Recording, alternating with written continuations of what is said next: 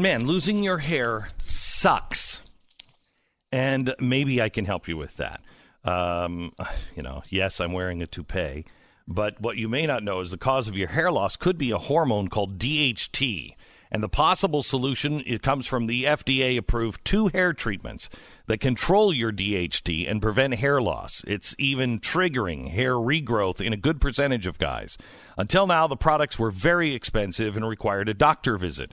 Well, not anymore. If you know about Keeps, K E E P S dot com, Keeps offers the generic versions of those two FDA approved hair products, and so they're 90% effective, they're totally affordable, and uh, you have half off to get started. With Keeps, you can save your hair without even leaving your couch. Oh, that, now that sounds great. You don't have to go to a doctor. A licensed doctor will review, review your information and recommend the right hair loss treatment for you. It's shipped discreetly right to your door. If you're tired of worrying or losing your hair, try this. Go to keeps.com slash save. That's K E E P S dot com slash save. Keeps.com slash save. All right. The world in a nutshell. Where would I like to put it in a nutshell? Next.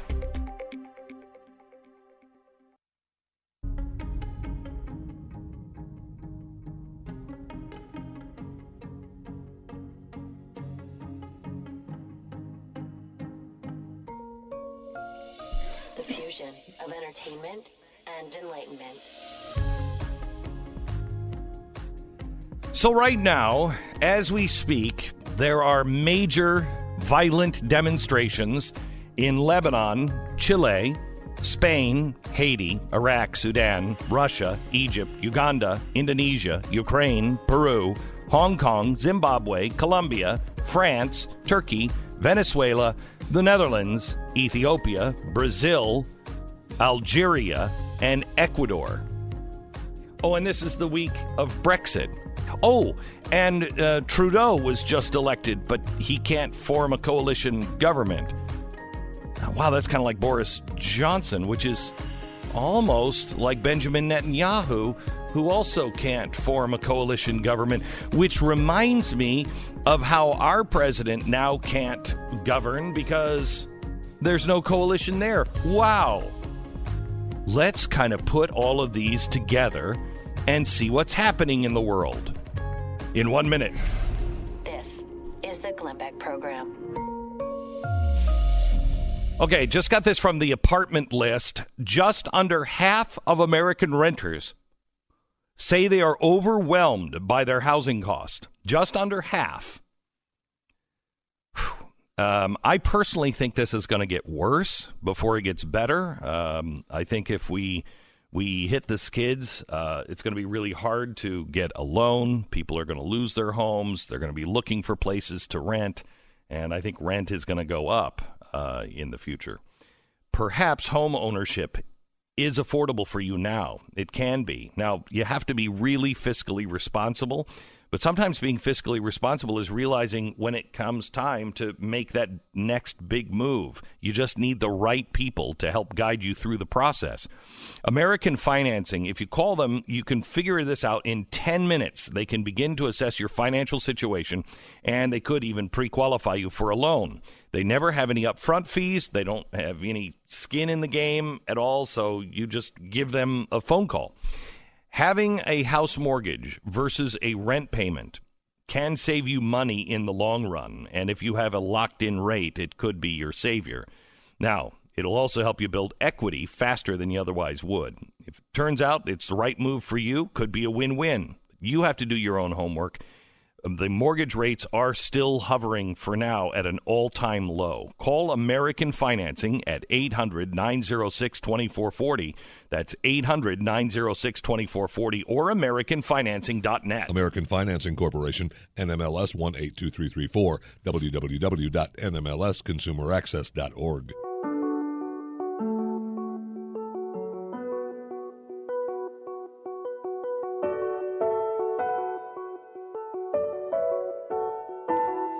right, so there's a couple of things going on in the world that I want to address and try to tie together. My only real skill in life, I think, uh, is uh, to be able to see a bigger picture. I want you to I want you to look at the demonstrations in Lebanon, Chile, Spain, Haiti, Iraq, Sudan, Russia, Egypt, Uganda, Indonesia, Ukraine, Peru, Hong Kong, Zimbabwe, Colombia, France, Turkey, Venezuela, the Netherlands, Ethiopia, Brazil, Al- Algeria, Ecuador, and what's happening in England. Now, what happened last night in Canada? And I want to break these up into two different categories. Usually, when you have riots or you have violent protests, it's because of one of two things. Either the people are hungry and they can't afford the things that they need, and they see the government as a problem, or the government's not listening to them and the government's not responding to them. Both of those things are happening, but there's a third new one that is also being injected.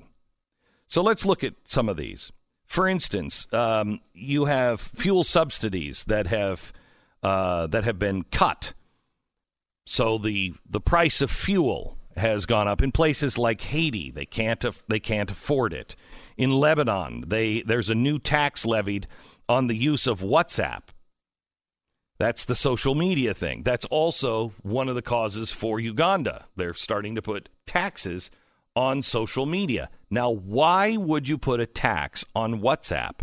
And why would that cause a riot? This is really important. We'll come back to that here in just a second.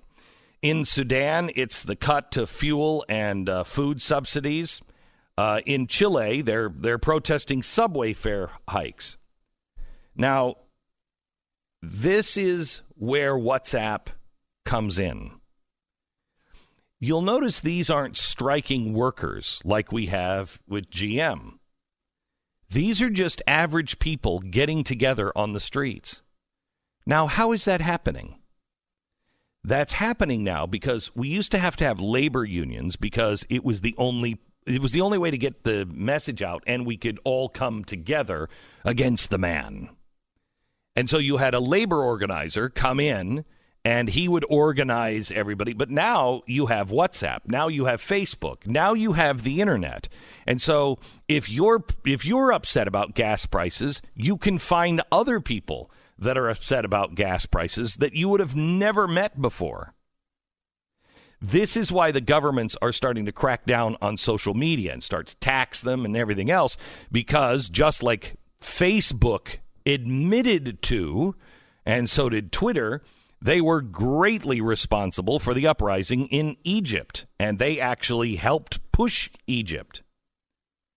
So you don't have to form unions anymore as long as you have the app. Now, let's switch to other places. There is a shortage of gasoline, there is a shortage of food. Okay, we understand that. But here's where something new is happening. In France, one of the original demands of the Yellow Vests was, and I'm not kidding, free parking in Disneyland Paris. They one of the things, one of the demands they wanted was free parking at Disneyland Paris. Now, if you don't understand, if that seems crazy to you, which it does me, it is crazy. If it seems crazy, it's because you haven't really fully understood what kind of changes are happening to our world. And there's a reason for it. People are people have very high expectations in these successful countries and anything that will help them cut their expenses or give them free stuff is being pushed. Just get me free stuff. And the more free stuff that is out there, the harder it is for, for instance, a government to be able to pay for all that free stuff. It's an overwhelming of the system. People are now just starting to say, well, I own that parking lot too. That parking lot wouldn't be here if it wasn't for us. I mean, it's in France. Should be free parking at Disneyland for everybody. Also, at the same time, in France, something else is happening. Farmers are upset at the climate change plans. Climate change, if you think it's unpopular here, climate change with anyone in the socialist leaning countries um, is growing really unpopular with farmers and people, but only people who consume food because it's jacking the price of food up. When the government says we have to cut these programs to save money, nobody wants to hear that. It's starting to uh, set people on fire because they're also jacking up things like things for climate change. So here's what we have we have the poorest country in the Western Hemisphere with the most dysfunctional politics, Haiti. And it's seeing protests because the situation is bad. But in the same hemisphere, we also have Chile. It's the wealthiest country in Latin America. And it has falling inequality. So why are they protesting? Let me give you let me give you one other thing. I told you 10 years ago in the future the operative word will be chaos and anything that causes chaos get away from because we know who the author of chaos is. So get away from anybody who's trying to cause chaos. Let me show you one other thing. Governments cannot work. Governments fail when the gears get jammed. This is what this is what saboteurs were during the war. Saboteurs were people that would put a a monkey wrench into the gears. That was an actual thing. In the Industrial Revolution, somebody would take a wrench and they'd throw it in the gears and it would break the gears and jam the machine up. So it would stop the factory from producing things. That was a saboteur. Do we have saboteurs in our midst now? And I don't mean just here, I mean all around the world. Because the gears of the machine is stopping. Let me just give you a couple of stops here. Benjamin Netanyahu looks like he's going to have to quit. He's been reelected, but he cannot put together a coalition. Coalition style parliamentary governments only work when there's goodwill. There is no goodwill. Everybody is standing their ground. Everybody is saying, my way or the highway. So Benjamin Netanyahu looks like he's going to retire and quit and hopefully they'll find somebody else that can put a coalition government. But don't count on it because look what's happening in England. You have Boris Yeltsin, or Boris Yeltsin, Boris Johnson, who is just trying to follow the dictate of the people. They voted Brexit. The extremists in Parliament are saying no Brexit at any cost. So screw the people. Monkey wrench. Boris Johnson can't put together a coalition. There is no coalition left.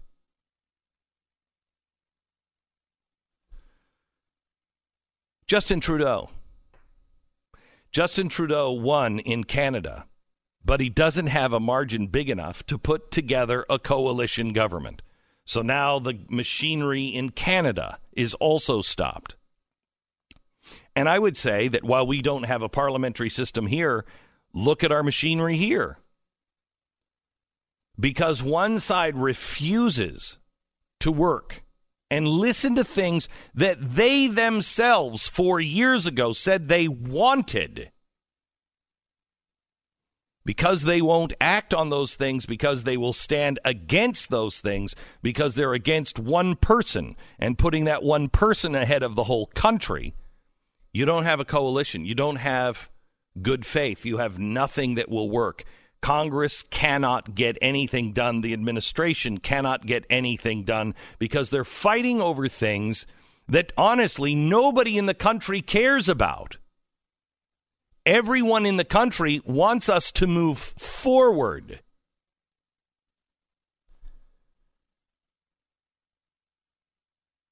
So let me just ask you a question. And this is an honest question. Is this really a coincidence? Now, it could be because everybody seems to have just been violating their social contract uh, contract with with uh, with the people all over the world. So it could be. But it's interesting how no one seems to be learning the lesson. Things just keep getting worse and worse and worse. And what do people do? While Barcelona burns, ah, we've got models out there twerking in the streets. What? Is anyone taking this seriously? Is anyone seeing what's happening to the entire world? It might be a coincidence. But then again, it might not be.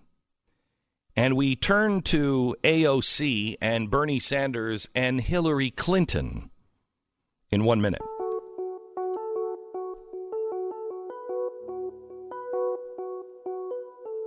You remember in uh, Twister, uh, one of the characters comes running towards the camera. He's like, It's coming, it's coming, run for your life. And the other character says, No, it's already here. That was the tagline in, you know, all the trailers. no, I don't remember that. Who would remember that? But people remember the dialogue of Twister. There's one thing you remember from Twister, which is a cow flying by. That's it. That's the only thing that anyone remembers from Twister. You don't remember the guys the scream it's coming, it's co-" that was the commercial for it over and over and over again. I don't remember that. There was that, and they they tied themselves to a pipe to survive a, a tornado, which is totally realistic. Could you let me do a commercial? Sorry. My Patriot Supply has you covered because uh, Stu will be the guy who's like, I don't remember you saying that. It's coming. It's coming. and I'll say, It's already here, Stu. Get off my porch. My Patriot Supply uh, are the experts in emergency preparedness, and they have guaranteed two day delivery. Now, disasters aren't going to wait, so why should you? When the chips fall, find yourself prepared or in trouble with Stu. This week, you'll save $70 on two week emergency food kits when you go to the website preparewithglenn.com.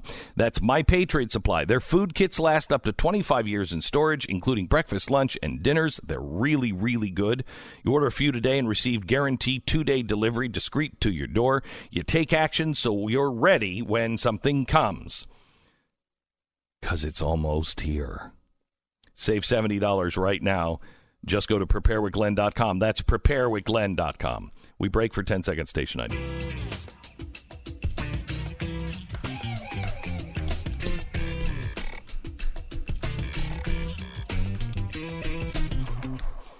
All right. Uh, so I, I want to, I'd like to, I'd like to just give you this headline Democrats' 2020 race has a new shadow Hillary Clinton.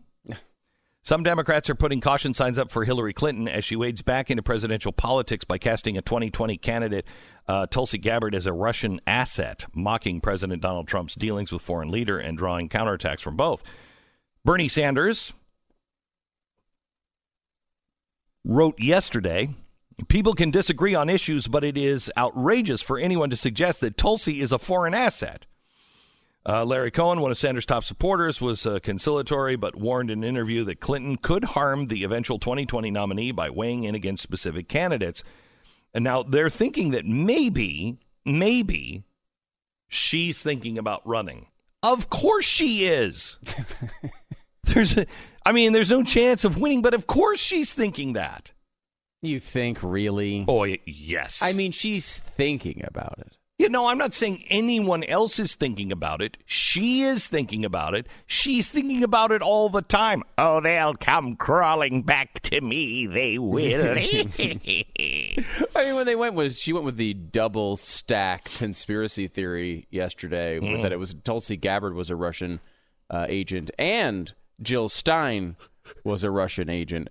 At that point, you kind of thought she's a little desperate and certainly obsessed about this. Oh, no, right? uh, she but you don't think she's actually jumping in, do you? I think she's she is waiting for the moment where they're just going to come and ask me. I know they'll come and ask me. To leave? Because that's what people no, are asking her at this she is delusional. She is delusional. And the Democrats know that they're in trouble, mainly because of the split in the party. I mean, I don't know if you've seen the headlines uh, in the last 24 hours, but because of Ocasio Cortez, they're now saying, is the Democratic Party, as we know it, over this election? And I think so. I, I mean, you mean it changes into something I mean else. that what It's essentially a Ocasio Cortez and the squad endorsing Bernie rips that apart. Well, they're setting a, a pretty clear signal. I mean, you know, think about this. You have we're in a moment where Warren is arguably the front runner, right? Warren's going to give you ninety five percent of what you want out of out of your socialist candidate. Ninety five percent. Okay. Why now? Do you pick now to endorse Bernie Sanders, a guy who can barely walk across the stage? Now, I want you to listen to this because I think this is spot on. Now, listen. Remember, Bernie Sanders just had a heart attack. Yeah. Okay, he's falling in the polls. She's rising. Uh, uh, Biden is falling in the polls. Warren is clearly the one to rally around. And again, Sanders just had a heart attack. And they pick that moment to endorse. Why? Why? Number one, she's saying, This is my movement. As soon as Bernie's gone, I'm in it. It's me. It's I'm the head of this socialist movement. Uh, I am the one to be the to, to, to bring the torch forward, and this is not something that's going away. And number two, there is no compromise when it comes to socialism. There is no 95% of what we want from Elizabeth Warren. We want 100% of it. We're not satisfying for someone who still says they're a capitalist despite all evidence. We are the per- people that are going to say, no, we want them to say they're socialists. We're not embarrassed about it, and we're going forward. And, and going forward, when Bernie uh, does decide to, uh, to stop running, uh, it's my game. Yep. She will take the, the torch up. And all you have to do is know what party she was actually working for. It's not the Democrats.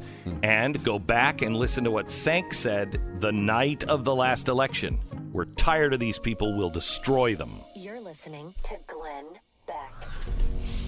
All right, if you're a small business owner like me, you know that just about the most vital arrow in your quiver is the ability to take all of the incoming and outgoing data, things like accounting and sales and inventory, just to name a few of them, and put them all into one place so you can see how they're all working together. You can see what is coming in, what is going out.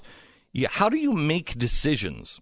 I have to tell you, before we got a dashboard, before we, and I asked for one for a long time, we were building something that had never been built before.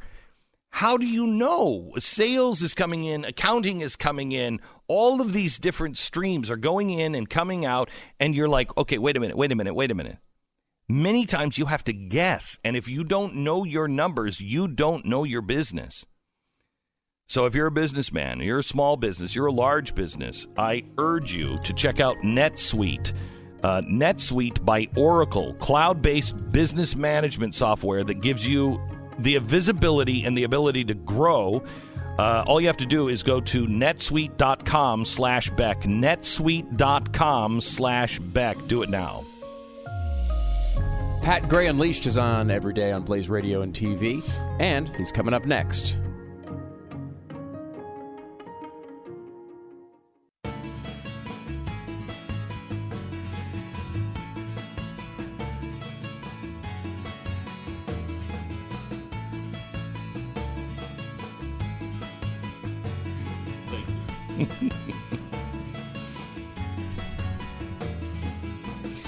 All right, so uh, you know when Pat walks into the studio with a bullhorn, you know that the Reverend Al Sharpton is going to be making an appearance on this program. Welcome, Pat Gray. Ah, uh, thank you. Good mm-hmm. to be mm-hmm. here. Yeah, uh, yeah, tremendous interview from Al Sharpton, and, and a lot of people say, "Wait, Al still does interviews?" I, I honestly didn't he move to the weekend? Because Yeah, that's the did. only thing I could think. Of. I think of. he's on Sunday nights or something, right? Yeah. I had Like literally three in the morning on Sundays. No idea he still had a show. Yeah. I, I until, didn't realize that until either. yesterday. Yeah. Yeah, He does. Uh, and it's on kinda MSNBC still too. Yeah. Wow. Wow. They just can't find it to find it in them to to uh, fire him, huh?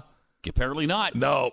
No. Shocking. It's Yeah. really easy to fire Al Sharpton. Yeah, the guy right. was there'll be five hundred thousand people outside your front door the Yep. second you do it. He'll be out there with a bullhorn. Yep. Uh, instantly. That's how he keeps jobs. Yeah. I mean, that's the only reason he keeps jobs. That's Obviously, the only reason he gets jobs. He can't even speak. Can we? No. Can we? Uh, like he, the man it's tou- cannot. It's hard for him. It's really hard for him, and he shows that again. He proves it every time. Uh, and it's hard to decide who's crazier here in this interview between Al and Beto. It's really close. All right. uh, but here it is. All right.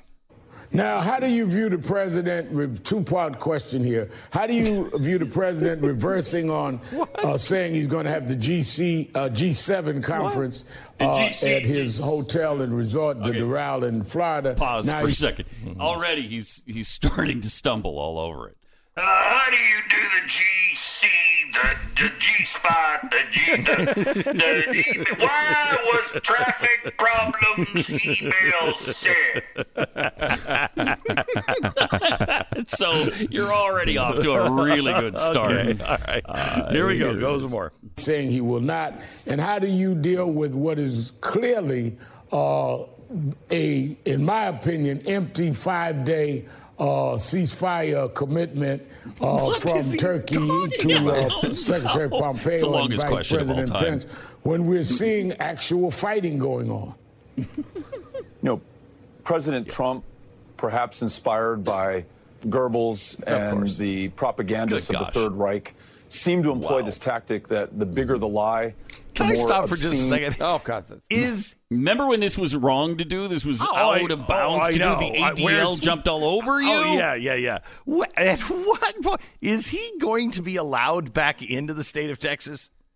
Or will people be meeting him at the border with pitchforks, Build that and wall. torches? I mean, this this guy has gone from a kind of crazy Texan that everybody's on like, ah, it's Beto, Eh, yeah, to this. I mean, this guy has Nuts. gone nuts. nuts. All right. Stark gravy. Go ahead. seen the injustice, uh, the more dizzying the pace of this bizarre behavior, the less likely we are to be able to do something about it. And so I'm so grateful that not only is the House moving forward with impeachment, but that the public really began to rise up when the president sought to enrich himself by hosting the G7 summit at one of his own properties. This administration, rife with corruption, is finally coming to a reckoning with with, the public will of this country. So I think it's a good sign that he was caught, that he was stopped, that he can no longer normalize the behavior that we've seen so far.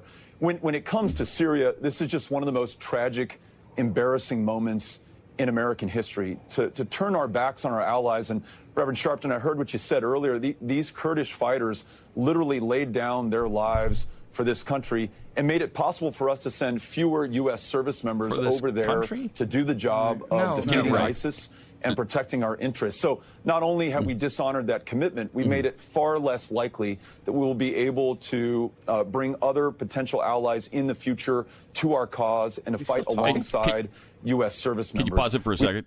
Uh, and also, isn't it fascinating that he's arguing a, a pro-war position here now? Yeah. because Oh no, they they they they are all about the war now. All of I a know, sudden, I know we have to have those troops there in Yeah. Syria, and what they they have to do that because the reason. What I mean, I know we were on record clearly uh, that we shouldn't be in bed with these people. Absolutely. we shouldn't be in arming these people. These people Mm-hmm. are really really bad. You know, people hear the word Kurd and you think of the Iraqi Kurds. Th- these are not the Iraqi Kurds. These are guys who are not fighting for our country. They are Marxist communists. They were fighting alongside us, though, and they, Yeah, they were, were. fighting kind of the battle that we didn't.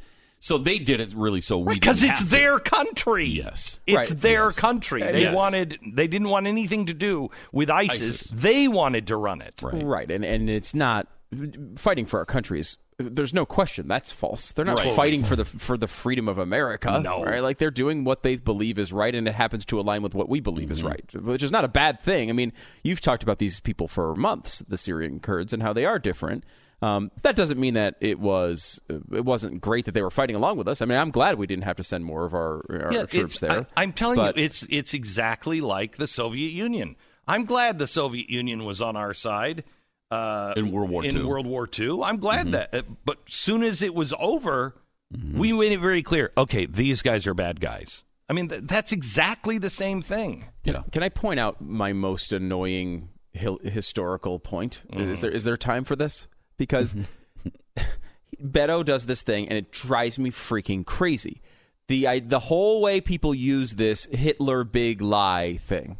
Okay, the Hitler big lie thing is used as if Hitler said, "Look, if I lie with a big enough lie, people will remember will will will believe me and they'll go after the Jews too." Right? Like that's the way that's mm-hmm. always used. That is not how Hitler used it. Hitler was talking about the Jews. He was saying they were lying. It is a mm-hmm. anti-Semitic mm-hmm. comment. It, it was tr- it was Hitler saying, "You know what? I gotta say, uh, the Jews are such liars, and the the bigger they lie, the more people believe them. They try to make people believe they don't run the world. It was that sort of horrible analysis is the point he was making, and people running out there over and over again like it's this acceptable thing. And it's when, not. You, when you listen to the rest of this rant from uh, from Beto, he, he's kind of doing that to Trump. Hmm. I mean, he's lying as he's accusing Trump of being the liar. He's lying about what Trump has said in the past. Yes, it's course. unbelievable. Yeah, He is. He is the the desperation and the spectacular collapse of Beto O'Rourke. Oh, it's amazing. Is I mean, it's remarkable. Like if you compare it to. Uh, you know, like a major company collapsing. You know, it's it's it's like Enron, right? Mm-hmm. It's it's a level of like not only is it one of the like he was what third place, second place in this election at one point, mm-hmm. and now we're talking about a guy who's who his own party is saying, guys, you got to stop. What are you doing? You're destroying the party. It's like Enron when it collapsed, like really hurt the economy, right? Mm-hmm. This is like Beto is like taking down the party with him. He's going through every every horrible proposal that we all believe Democrats want to do, but they never say. He just keeps endorsing them all because he's getting more and more desperate, and he wants to stay on television on Al Sharpton show for one more freaking week, so he can hold on to whatever relevance he believe he believes he has, and hopefully can turn it into, if he's lucky, the show that comes on after Al Sharpton on Sunday or whenever that thing airs. He's so desperate for the public What do you eye. think about the to further the theory that you just had about uh, Ocasio Cortez? She is picking up the torch of of uh, Bernie Sanders, and she did it in a in a uh, very very clear way, taking that torch, that Bernie Sanders torch, away from Elizabeth Warren. So she becomes the party leader when that party is in real power of the Democratic Party. Um, and so she's saying we're radicals and we make no compromises. Well, isn't that what he's saying? So isn't he just a useful idiot for the AOCs? I think he might be because what is his future? Seriously, he can't run again. I don't think he has a political future. Right. Unless he finds somebody that believes all the crazy things that he's been saying. Do you have the uh, let's play the audio of him in where was it? Alabama. And and listen to what the Alabama Democrats were applauding when he was on stage. Do you have that? This country, though we may not be in El Paso, Texas, is still racist at its foundation, at its core, and throughout this system. This Stop. country Stop. Listen to that.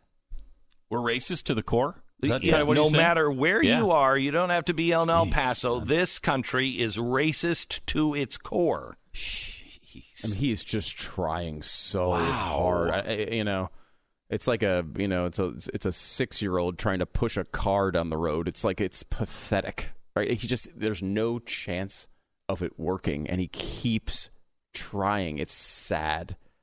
I mean, he deserves every little bit of it because he's terrible. He has no principles. Remember the pro- profile, the campaign profile we did on Beto O'Rourke? Mm-hmm. It wasn't that he was super liberal. It was that he was anything, anything you wanted him to be. He even says He that. said it. He said, "I'll what kind hmm. of candidate you want me to be? I'll be that candidate." I mean, it was almost that quote. It wa- do you remember? No, the- I, I think it was. all- I mean, Did somebody say we want you to be the candidate of psychosis? Is that what somebody said? Apparently, hey, somebody Beto, told can you be the psychosis candidate? sure, I could do that, and he's proving it right now. I mean, he's he's psychotic right now. He's completely unhinged. I, I can't believe if this was a Republican, that he'd be drummed virtually out of the race. He would be getting so much bad press. But But I will say the Democrats are drumming him out of the race. I You mean, think? I don't even think he's going to make the next debate. I mean, the media doesn't seem to be hostile to him. Really, No, the media is not hostile to him. they don't mind You him. think at the media is hostile? They'll bring him on, you know. They, but I mean, look, he's not connecting with the voters. The voters are completely rejecting him. Yeah, he's at what two percent? and I don't. three. Yeah, I think he has to get. I want to say the next hurdle You is have to f- five. Five percent. I thought I it was think three. uh, it's the last one was three. Okay, yeah. So Oh, that for the next debate, which it's he five. barely made. I think the next one in November is Wow. five, and Oh, he's. I mean, he's don't- going to get there. He's hasn't. He hasn't had a five percent poll in months. So I don't. I don't know where. I mean, maybe he lucks out and, and squeaks into this debate, but right now there's only eight candidates that have made it. If you were in, if you were a Democrat, put yourself in the in the typical Democrat category. If you were a typical Democrat living someplace in the middle of America, would this not be scaring the hell out of you? Because you'd be like, uh, I've always been a Democrat, and I don't hate America. I uh, I, I don't believe in socialism. I kind of like the free market. I don't believe that we should kill babies after they're born. Uh, I don't think we should take everybody's guns away and have police show up. I mean, listen to that. What a tree limb position that is. I don't believe we should kill babies after they're born. What are you supposed to do with them? Whoa, you're out there on a limb. Whoa. Can you imagine though? what would you be thinking? That's why you are seeing stories now saying that this is the end of the Democratic Party. If I was Al Sharpton, I'd be thinking, We much and we must and we will much about that be committed. That sadly is a quote. an exact quote. Thank you, Pat. From Pat Gray Unleashed. You can uh, listen to his podcast uh, as he records it live every day before this program, or you can listen to it wherever you find uh, podcasts. All right. Our sponsor this half hour is Relief Factor. uh, uh, Paul, Paul, Minnesota. Um, he is 63. Um, he he hits the ball, uh, slow pitch softball, and he runs for first. A month ago, Paul wouldn't have been able to do this. He had overwhelming knee pain, and Paul's day of playing softball seemed to be winding down to a close. And I mean, he really loves to play this, and he wasn't going to be able to play again. Then a funny thing happened. Paul heard about Relief Factor, decided, what do I have to lose? Within a couple of weeks, the knee pain had uh, had uh, uh, uh, almost entirely gone away. It was almost entirely gone. It was gone enough to where he could run the bases again. He even uh, beat that uh, throw to first after hitting the hitting the hard grounder. Paul got his game back, got his life back, and when properly taken, Relief Factor might get your life back as well. It relieves the inflammation that causes much of our pain. 70% of the people who take it cost $19.95. 70% of those who take it for three weeks and try their quick start find themselves like Paul, like me, and so many others. If you want a drug free, natural way to ease your pain and get your life back, go to relieffactor.com. That's relieffactor.com. This is the Glenn Beck Program.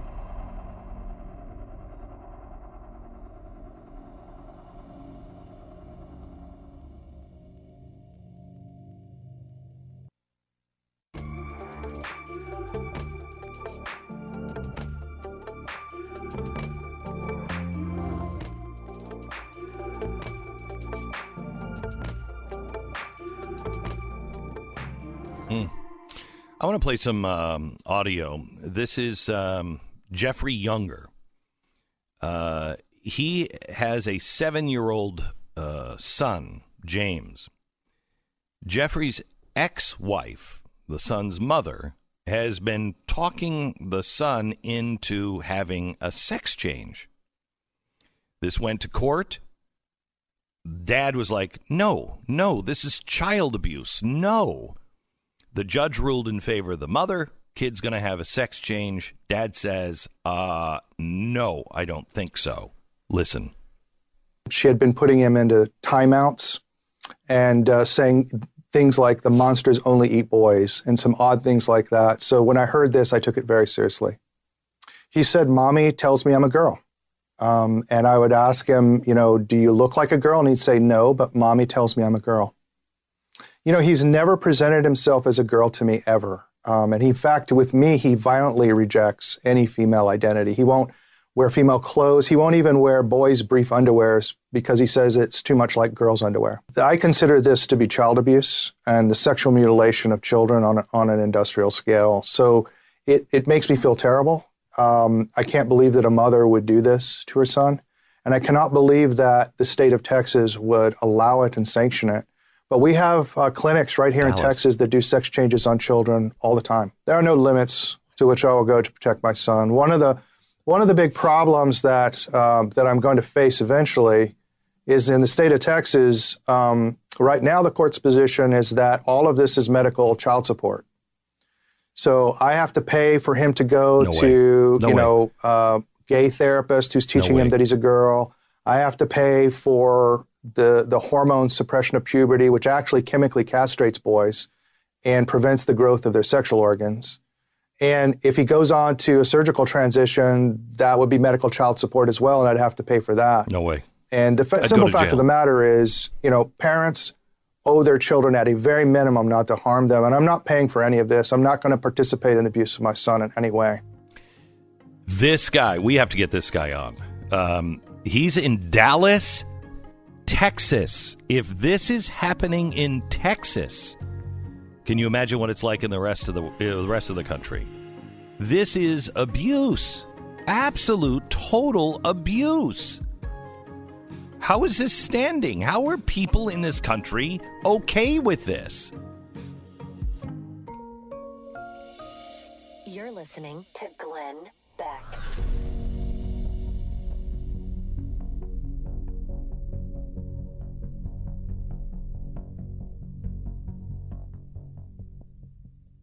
I appreciate it. Let me tell you about um, um, America's Home for Home Loans. It's American financing. Right now, the rates are low, prices are affordable. Uh, your dream home could be within reach. Now is the time to make a 10 minute phone call where you can start a pre approval process if you want to buy a new home uh, or if you're looking for a consolidation loan, something that will take those high interest credit cards and roll them into your mortgage without resetting your mortgage and getting those high interest uh, rates off of your plate and down into a reasonable loan. Now is the time to do it. It's AmericanFinancing.net. I've known these guys for a long, long time.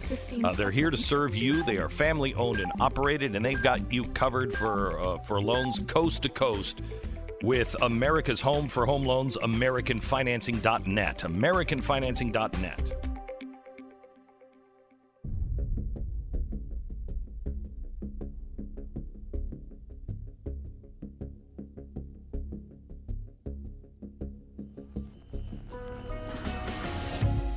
fusion of entertainment and enlightenment. This is the Glenn Beck Program. Vanity Fair has a new article out, and I, I, I just want to ask you, what does this headline make you believe?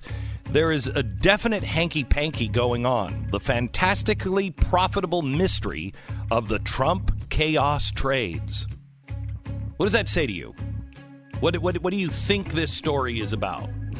I mean, to me, it says, okay, here, people know something's coming from Trump. He's causing intentional chaos and profiting, you know, from creating profits for his friends. Yeah, right? yeah, that's what it is. I want to, uh, I want to read the story to you, tell you the story. It's not that at all. Uh, but it looks like something is going on. But I don't know if this means anything.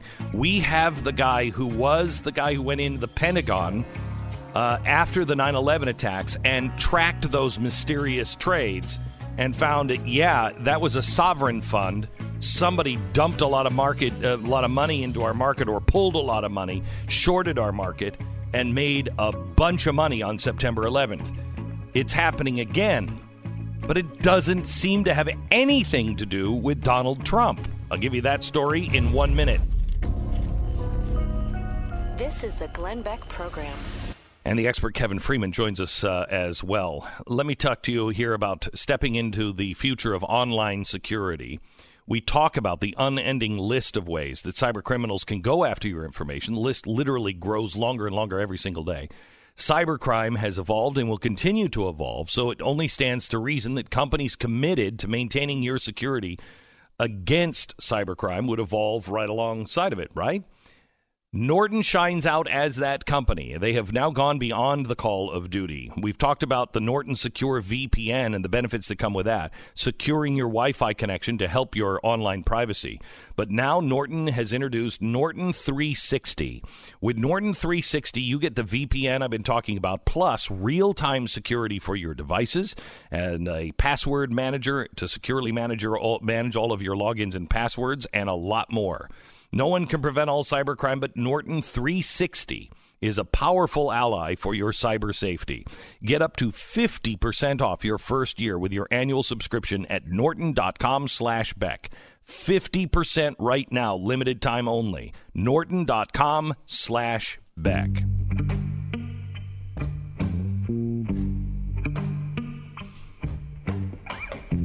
Okay, here's the story from Vanity Fair.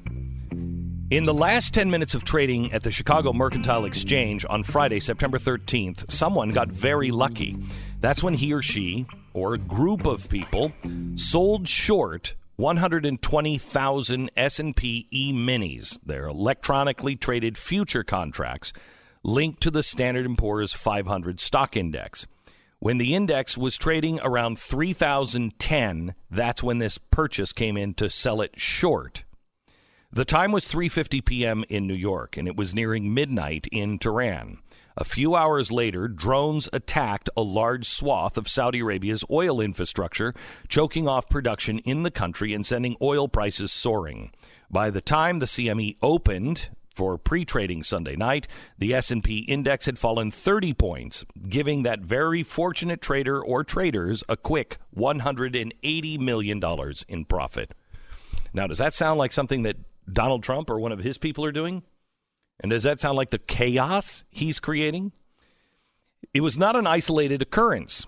Three days earlier, in the last 10 minutes of trading, someone bought 82,000 S&P E-minis when the index was trading at 2969. It was nearly 4 a.m. on September 11th in Beijing, where a few hours later, the Chinese government announced that it would lift tariffs on a range of American-made products – as has been the typical reaction in the U.S. stock markets as the trade war with China chugs on without any perceptible logic. When the news about the potential resolution of you know seemed positive, stock markets go up. The news was viewed positively. The S&P index moved swiftly on September 11th to 2996, up nearly 30 points. That same day, later, President Donald Trump said he would postpone the tariffs on some of the Chinese goods, and the S&P moved even higher, up 47 points. The person that bought the 82,000 e-minis just before the market closed on September 11th uh, saw a uh, saw a movement up. Uh, an e-mini contract worth fifty dollars uh, just moving up 47 points, is now worth 2,350. That person or persons made 190 million. Now that sounds to me like that one was coming maybe from China, somebody that knew China, or they were just extremely lucky. A week earlier, Three minutes before the CME closed on September 3rd, someone bought 55,000 E mini contracts with the index at about 2906 around 9 p.m. New York, 9 a.m. Hong Kong. Market started moving, kept rallying for six hours, then reaching 2936 around 2 p.m. Hong Kong, 2 a.m. New York. Carrie Lam, the Hong Kong leader, announced that she would be withdrawing the con- controversial extradition bill that had been rolling the city in protest for months. Somebody there made $82 million. But then somebody who bought 420,000 September e minis in the last 30 minutes of trading in June 28th. That was 40% of the day's trading vol- volume. They made a trade that no one could ignore. President Trump was already in Osaka, Japan, 14 hours ahead of Chicago, on his way to a roughly hour long meeting with uh, China's President uh, Xi. As part of the G20 summit Saturday in Os- Osaka, the market had closed, blah, blah, blah. Trump emerged from the meeting with Xi and announced that they had their intermittent trade talks were back on track.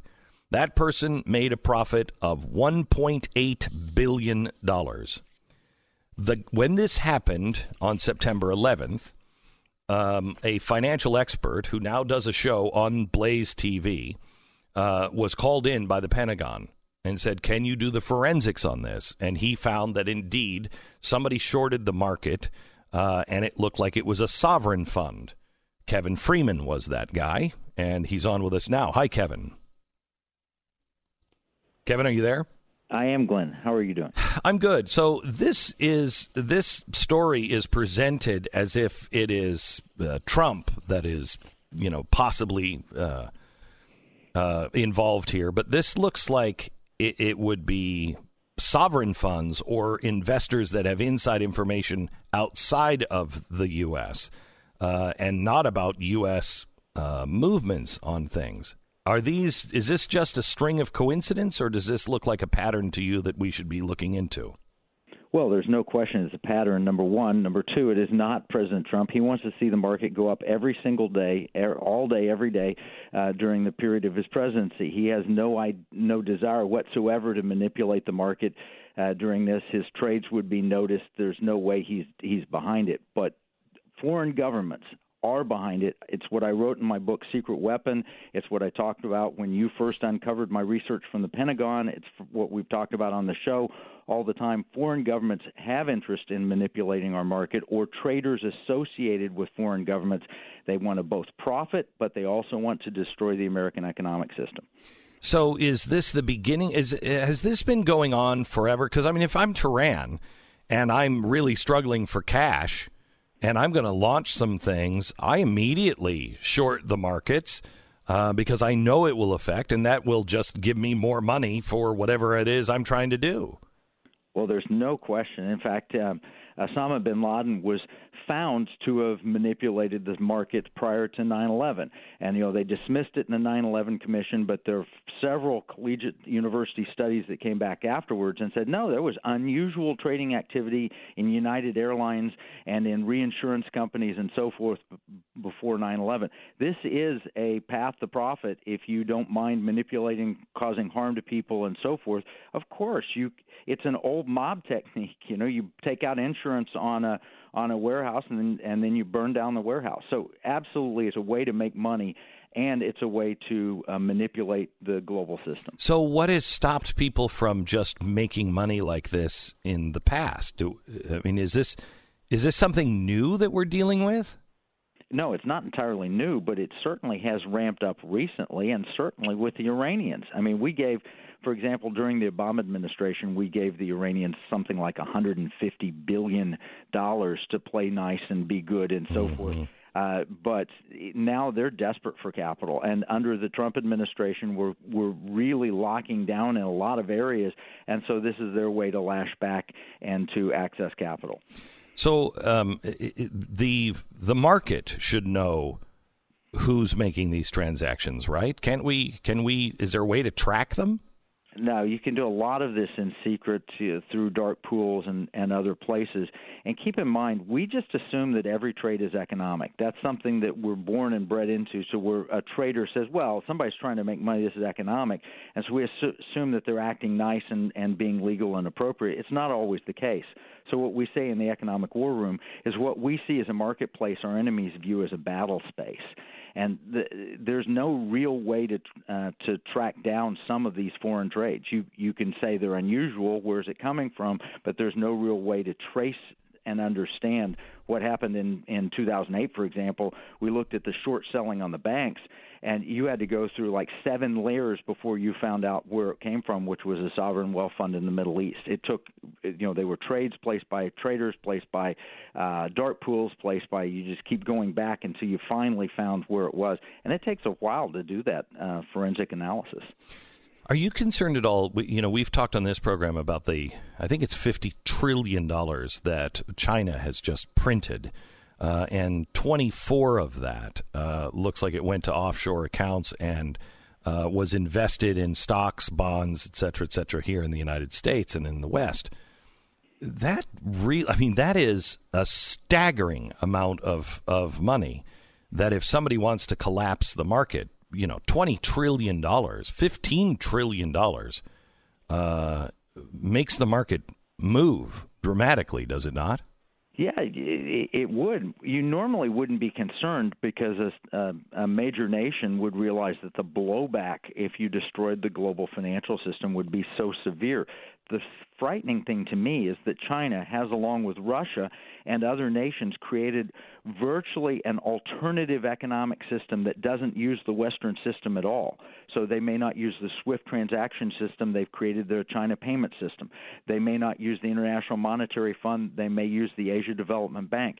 And so normally you'd say, well, no sane nation that's not collapsing would would um, you know collapse the world economy because it would just damage them too much but we're fast approaching the point where they may have an alternative system. If they wanted to pull the plug on the West, they could restart very quickly, and they would be winners from this. And this is something that's actually out in the literature. It's something they've talked about in unrestricted warfare, and it's also something that the Russians talked about uh, more than uh, well 20 years ago now. Well, they but they've also taken action steps on those. They're both stockpiling gold. Um, and they uh, both have negotiated with Saudi Arabia to get off of the petrodollar, uh, and so they've they've already taken those steps to to show us that they are moving towards getting away from the Western standards. Absolutely correct, hundred percent. Okay, and it never makes me feel good when I talk to you, Kevin. Uh, I mean, I always am glad because I know you know these things, but I guess there's part of me that's like, I don't, I don't know if I really want to know these things. What should we be looking for, Kevin? Well, one one of the signs are would be um, an issue that we're dealing with is the thrift savings plan, where the Chinese are still seeking to access Western capital. And so, in the thrift savings plan of the United States, which is all of our pensioners and retirees and veterans and so forth, that's going to be invested in the MSCI uh, International Index, which is heavily weighted to China, much against the patriotic uh, veteran who doesn't want his money going into Chinese stocks. As long as they continue to access Western capital, uh, they're probably not pulling the plug yet. They're just preparing for it, and and that that is a massive push to take billions and billions of dollars from our thrift savings plan and put it into uh, Chinese companies. It will be very painful when they switch over. Um, it will be more painful for us than them if they succeed.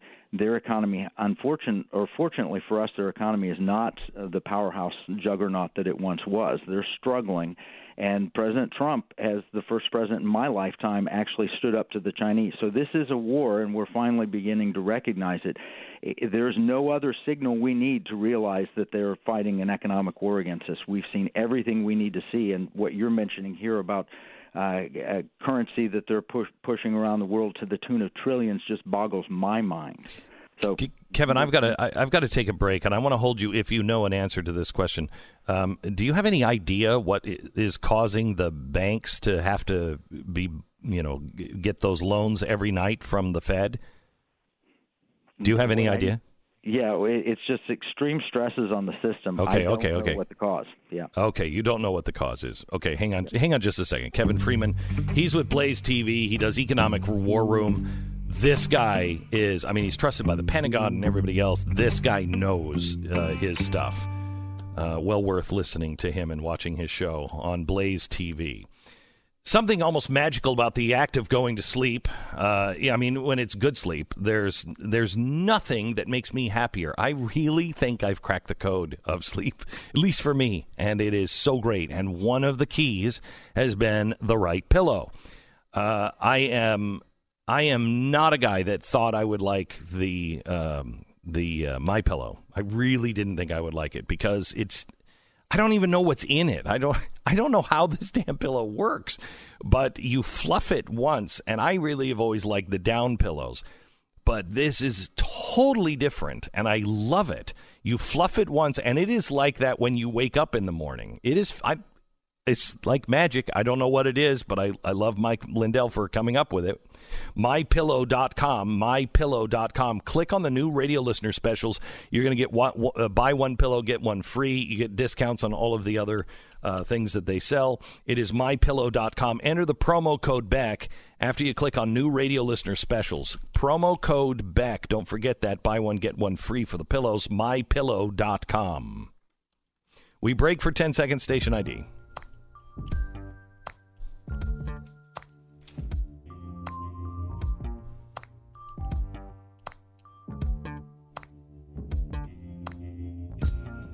So, um, Kevin Freeman is with us from the Economic War Room, and I've I've been telling you about this this thing that has not happened uh, really since 2008, uh, and it's really complex. And you, let me just summarize it this way: the banks have been having extra stress, and at night uh, they've been going to the Fed to get these gigantic loans to be able to uh, meet all of the regulations. It's very unusual uh, on what is happening, and we're talking about. I think it was as high as two hundred and fifteen tri- tri- trillion billion billion billion dollars, um, uh, two hundred and fifteen billion dollars a night for a while, and it's it's happening again. Nobody knows what this is, what is causing this, but how concerning is it to you, Kevin? Well, it's very concerning, and it's becoming increasingly so. Initially, they told us that it was having to do with tax payments and so forth, very temporary, but it's expanded. It's gone from an average 20 billion to an average 60 billion dollars a night. And then a J.P. Morgan uh, fixed income analyst just wrote that with year end coming up, this is all likely to get much worse in our view before it gets any better. This is a sign of stress on the economic system. Right. So, that but what is the stress? Is it possible that the stress is the government is spending so much money and the, somebody has to buy those bonds and they're kind of being strong armed and they don't have the money for the bond? What is what? Well, that'd be a crowding out theory. You know, we are clearly when we're having to um, spend 1.2 trillion dollars beyond what we're taking in, which is a huge percentage. There are all kinds of stresses globally. When you add the trade war, when you add you know the the need to keep the stock market high. We have uh, negative interest rates around the world. All of those things. It is such a big pile of mess. It's hard to understand how people don't see uh, potential tragedy around the corner, and yet we've been drugged into this uh, lull and Yeah. and the Fed is drugging us even further Mm-hmm. uh, with these overnight repo. It, the market's not able to clear itself. I haven't seen the news today on Brexit. I don't even know if the news even matters at this point. But if they do get out, are you worried about that dislocation? Well, everything is a dislocation, but they just keep covering it over. The problem is when the central banks are no longer able to solve the problem, and then they have to be bailed out. Who bails them out? And that's where we're almost to that point. And that's a Jim Rickards uh, argument: is the you know the last tragic happening is when the central banks fail. Well, that's why Norway, I think it was Norway, the central bank said it's time to get back into gold because there's a reset coming. It's like, um, how come nobody's talking about that? That's a central bank saying something that is very, very different than everybody else. Absolutely. John Mauldin's been talking about the Great Reset from the 2020s, and that's something that we'll have to face. And that, that is when you have these massive dislocations, when people are paying people to borrow money, that's a signal there's a problem. Yeah. And we have that $17 trillion or something around the world is at negative interest rates. Kevin, thank you so much. Appreciate it. Kevin uh, Freeman, he is with the Economic War Room. You can follow it at economicwarroom.com. Uh, you can uh, you can also watch the show on Blaze TV. Uh, it is um, it is something that if you are concerned about the economy and you want to know what things mean, this guy is the best at describing it and telling you what's going on. It's Kevin Freeman, Economic War Room. You can find it on Blaze TV. Yet another show that you uh, that you get uh, if you're a subscriber. Join us at blazetv.com slash Glenn. Use the promo code Glenn, and you're going to save uh, 10%. Economic War Room, blazetv.com slash Glenn, promo code Glenn. Back in just a minute. Hmm. Boy, is this. okay, so. Uh, You're listening to Glenn Beck. this is a nice coincidence here. Uh, let me give you the cold hard truth. Uh, there's trouble coming, and maybe you should do your own homework because of a reset and consider gold or silver. One eight six six gold line is the number I would call if you listened to this last half hour and you thought, nah, yeah, there's something to that you might want to spit yourself out of the system. And the way to do that is to have something in hard gold or silver. Now, you might think you're not able to afford gold. That's not true. I asked them specifically, and I think they're the only ones that do this, specifically to do an accumulation special. Now, this is not you getting in debt. This is you doing, uh, it's like a layaway $100 a month and you send $100 a month and they just keep building your gold portfolio. Nobody else does that. Accumulation special Get started for as low as $100 a month. Please find out if gold or silver is right for you. Please batten down the hatches. 1 866 Gold Line, 1 866 Gold Line. Get started for as little as $100 a month. 1 866 Gold Line or goldline.com. So we have the most central piece of how Elizabeth Warren is going to pay for all her plans, the wealth tax. Is it constitutional? We answer that question coming up next.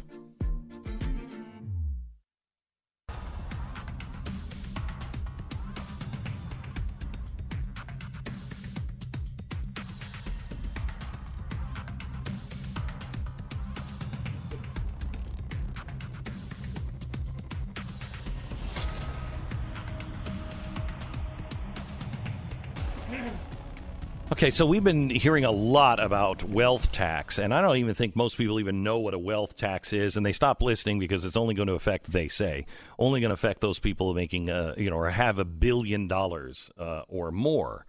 Uh, but it's going to be a tax on everything they own. So their art, the the money they gave to their kids, uh, you know, uh, all of it, all of it. And so uh, it doesn't seem to be constitutional at all, but everybody is loving it because it doesn't affect them and it's going to raise all this money. But it's unconstitutional. Uh, Kyle Sammin is the senior contributor for The Federalist. Uh, he has a podcast. He's a co host of Conservative Minds. Welcome to the program, Kyle. How are you? Good. Uh, thanks for having me on, Glenn. You bet. Um, so you wrote a very good article in the Federalist about why Elizabeth Warren's wealth tax is completely unconstitutional. But can you can you f- can you explain it in simple layman's terms? Uh, why and what a direct tax is? Uh, you know, just kind of break this down for us. Sure. Um, and the distinction, I mean, between direct tax and indirect tax is one that doesn't come up very much, but it was something discussed at the Constitutional Convention because the founding fathers, the, the government they were living under, the Articles of Confederation, did not have the power to tax. They had to just ask the states for money and hope they got it. So a lot of times they didn't get it because the states didn't want to pay it. So when they wrote the Constitution, they thought, well, okay, we need to be able to tax directly. So Congress can levy a tax and we can pay for the Army and the Navy and everything else we need to pay for.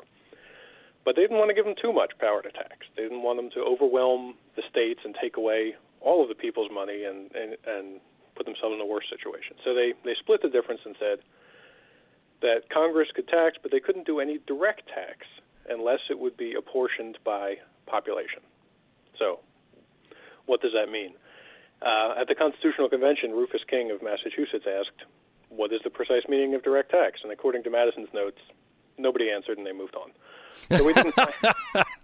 okay, good. So, so even in the beginning, it was sort of a compromise language. But as they as we moved on, it kind of took on the idea that a tax on people or property is a direct tax. A tax on sales or imports is an indirect tax.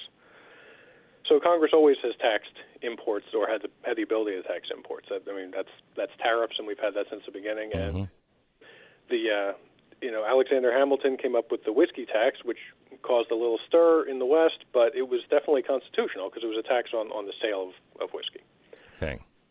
But they could not tax property directly was the idea, um, unless they apportioned that tax among the states so that each state paid its share according to population, not according to property. Effectively, this made property taxes impossible because it wouldn't make any sense. Um, Wh- Why? If you had two states that had the same population, say, um, but one of them was rich and one of them was poor, they'd both have to sit, pay the same amount of property tax to the government. But it would effectively mean is that each poor person in the poorer state had to pay the same amount as the rich people in the richer state. which Okay.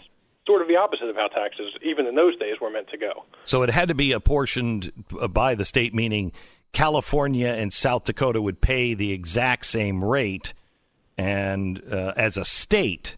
Yes. But it, but if if one was California that had all the rich people there, and South Dakota had none of the rich people there, they're screwed. Yeah, and that's why Congress never really imposed a tax like that because it would have made no sense and everyone would have been angry.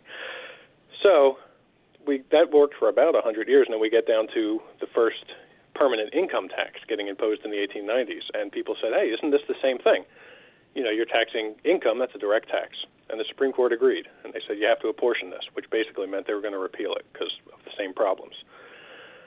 Then we passed the the 16th Amendment a few decades later that says you can do direct taxes on income, but all the other direct taxes are still not permitted unless they're apportioned. Well, what is the difference between my income uh, and my stuff? Well, that that's what the court said in in in Pollock, the case that struck down the uh, the unapportioned income tax in the 1890s, because they said, look, if you have property and we can't tax that directly, now you get income from that property and we can. It doesn't make sense. It's the same thing, Right. right? Or you can't tax a person directly, but you can tax his income. That doesn't make sense. Right. So that's what that was struck down, and it's only legal now because of the 16th Amendment, which carved out this one part of direct taxation. And left everything else closed. So it's only about income tax. And, Right. and they had to change the Constitution to make it that direct tax could only be income. Right, and it's it's pretty broad. It's income on you know any kind of income you get, they can tax, and they do. But it's got to be income. It can't be just property, and that's why there is no federal property tax. I mean, we have you know in your state or your township or whatever your school district, you might pay a property tax, but there's no federal property tax, and this is the reason because it you know without going through these weird math computations to make it fit the Constitution, it's not constitutional. So how is Elizabeth Warren? I mean, besides getting away with it with the American people because they just don't know, uh, how is she planning on pulling this off? she hasn't had a good answer for that. I mean, that's that's kind of uh, John Delaney brought it up in the last debate that he was allowed to participate in, and they kind of just moved on from it. But he raises a very good point. This is something that you know we've had hundred plus years of, of direct tax jurisprudence that says you, you can't just tax property directly. The one thing that I, I mean, one thing that's kind of confused the issue is in the Obamacare case. We rem- you remember that you know, uh, they struck down the uh, the insurance mandate, but said it could survive as a tax. Mm-hmm. And in the dissent, uh, Justice Scalia brought up this direct tax question and said, "Wait a minute, if you're if you're saying this is a tax, this is a tax on the person not having insurance. That sounds a lot like a direct tax, not an indirect tax." And Justice Roberts kind of shrugged this off and said it's. He listed a bunch of direct taxes that existed in the 1790s, the first time the court looked at this, and said it's not one of these, so it can't be a direct tax. But Wow. that's sort of it's sort of a backward reasoning because of course it's not one of those. They didn't have they didn't even have health insurance in the 1790s. So no Right, right. Not having health insurance. Right.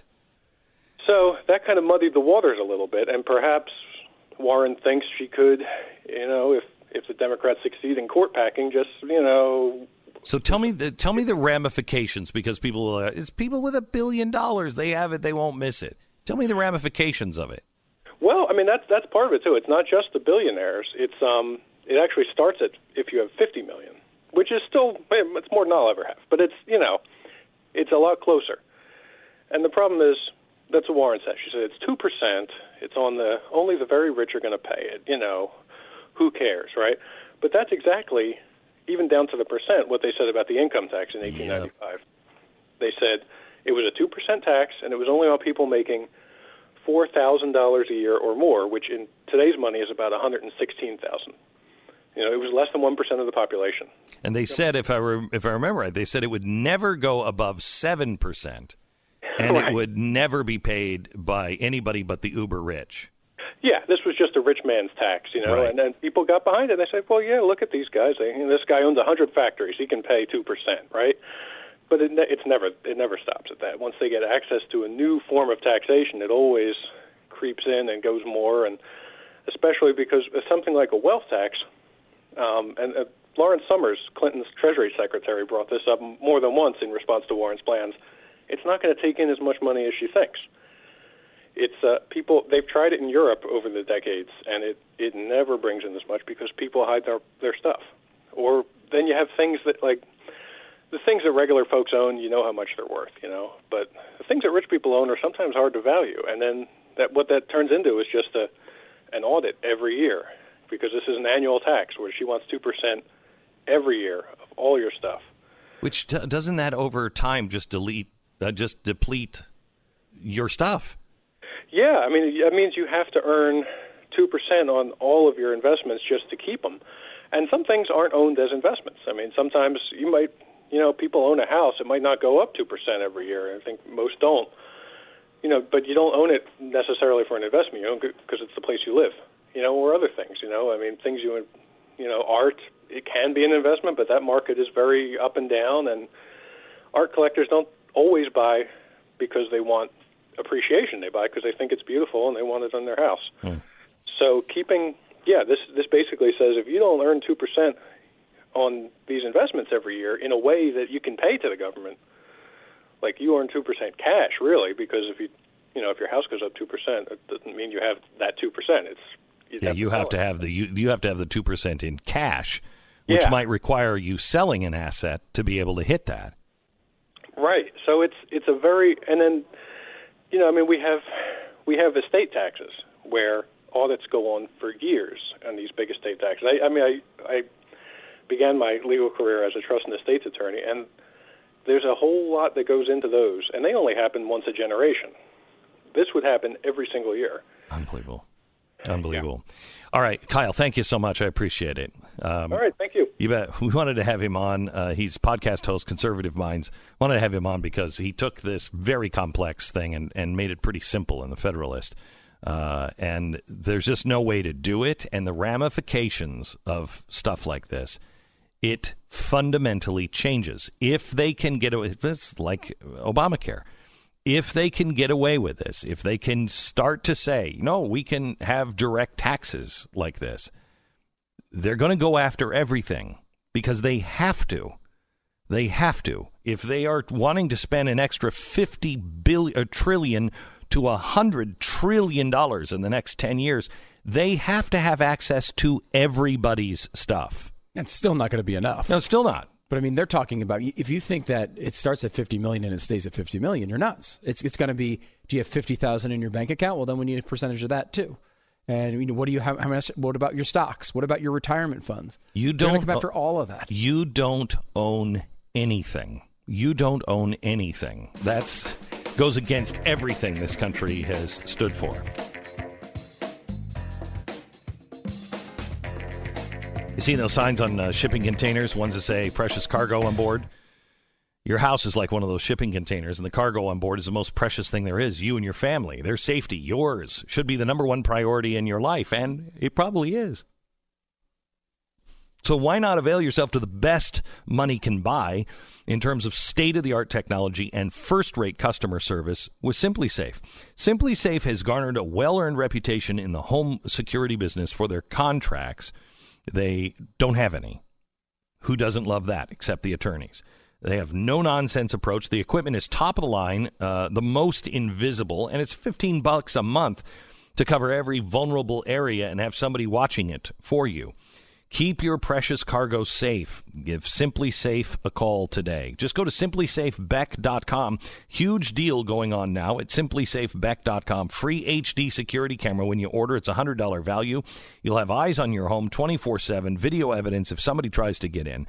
Get your free HD security camera now at simplisafebeck.com. That's simplisafebeck.com. You're listening to Glenn Beck.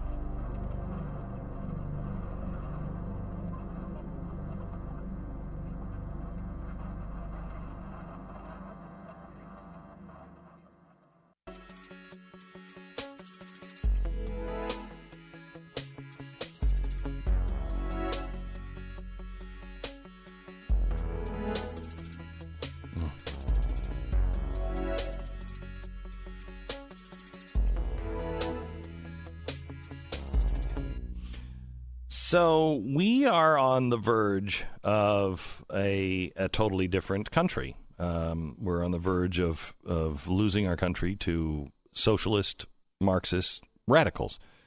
That's what they are. That's what Elizabeth Warren is. She is a socialist, Marxist, socialist Democrat radical. Uh, she's not radical enough for the likes of uh, OAC. And you saw with um, Ocasio Cortez endorsing Bernie Sanders at this point. Why would you do that? Because she wants to pick up the mantle of Bernie Sanders. She wants to be the Marxist in charge when Bernie Sanders passes the torch. Uh, and and not Elizabeth Warren because she's still too Democrat for AOC and the squad. So it, this is a hostile takeover of the Democratic Party. And depending on who wins in the in 2020, you're going to see a very different Democratic Party. And one that will go for all of it, all of your taxes, all of the whole ball of wax. Seattle is doing that. One of you know, one the cities all on the West Coast, they're all doing it. Portland's doing it. California's doing it. San Francisco's doing it.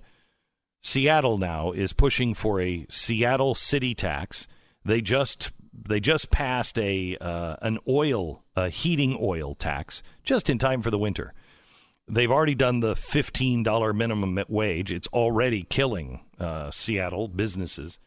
Now you want to put a city tax on your uh, on your people, an income tax. If that's what Seattle wants to do, I'm fine with it. I don't live in Seattle. I'd love to, but I choose not to because it's insane.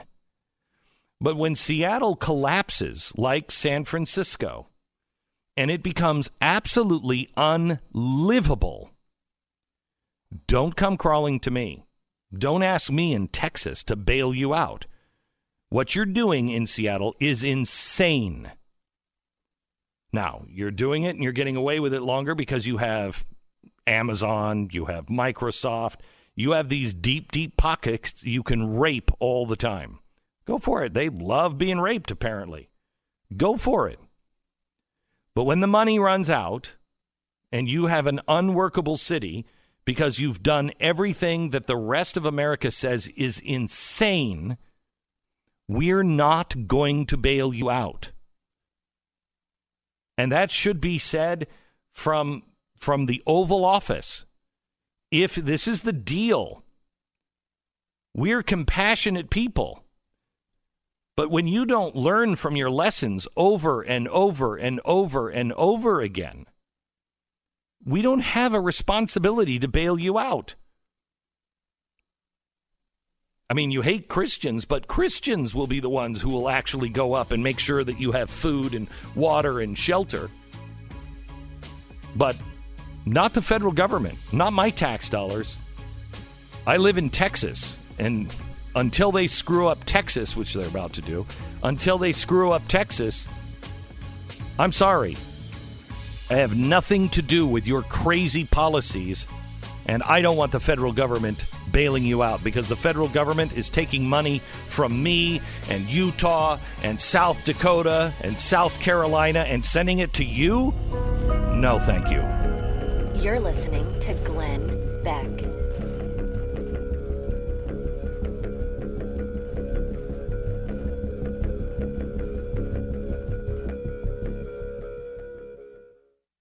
You know, I, I'm I'm listening to this news, and I was so glad she started with some good news of the day. And uh, I was thinking about how uh, that which you gaze upon, 45 you become. And looking at this garbage every day is so hard, you know. But we we have to find uh, the good news. We have to find the the positive in life. And I want to talk to you a little bit about happiness with Max Lucado. Um, I heard somebody somebody said to me the other day. I said, "How are you?" And their answer was the best answer I have ever heard, and it made me reevaluate everything, 15 everything. And I want to share that with you. And we have Max Lucado on. He's got a book, How Happiness Happens. let's uh, let's find out how it happens and do more of that in a minute.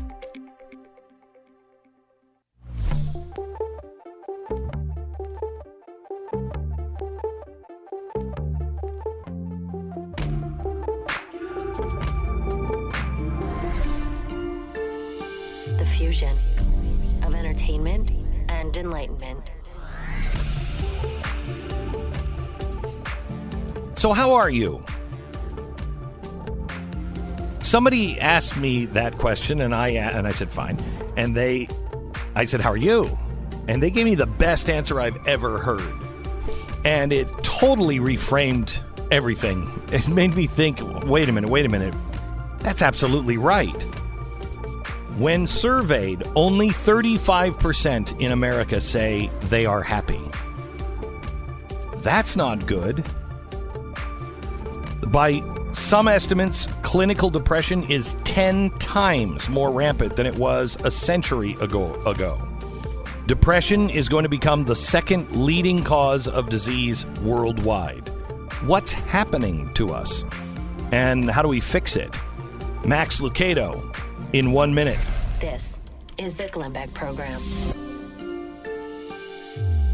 Okay, three things you can count on uh, life, death, taxes, and at some point your car's going to. Wait a minute, that's four. Okay, four things you can count on life, death, taxes, and your car is going to break down. Don't blame me, I didn't make the rule. It's just that's true, and you know it. The thought of your car breaking down, uh, there's never a good time. It's never like, oh, my car broke down at exactly the right time because I have all this money that I don't care if I flush down the toilet. You just want it to work. Just work. Even if it's working poorly, just keep working, please.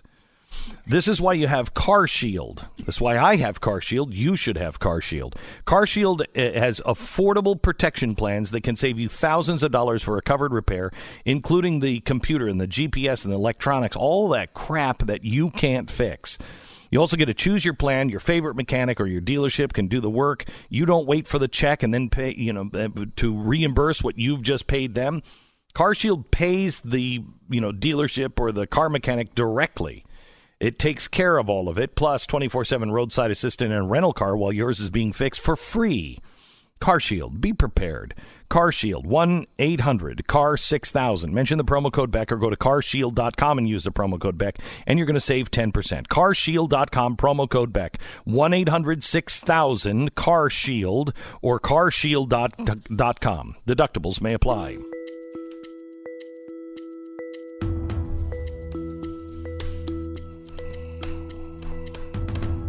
A man who has truly changed millions of people's lives, Max Lucado, joins us now. He is New York Times multi time best selling author. Uh, he has a new book out, How Happiness Happens. We talked to him a couple of weeks ago for a few minutes, and I wanted him back because he's on to something. And I think this is the biggest problem that we face in the world today is a lack of finding happiness.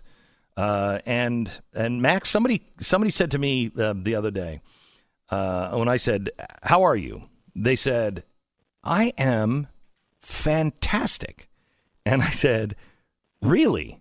And they said, Yeah, you know, nothing in my life is is has gone wrong today. And nothing my family is doing pretty good. I mean we still have our problems but it's pretty good. My business is pretty good. My health is pretty good. And so you would think that he was going to say so how are you? Pretty good. He's like if everything is just kind of like status quo, I should celebrate because one of those things is going to go wrong. This is the best time I've had in a long time. I'm fantastic.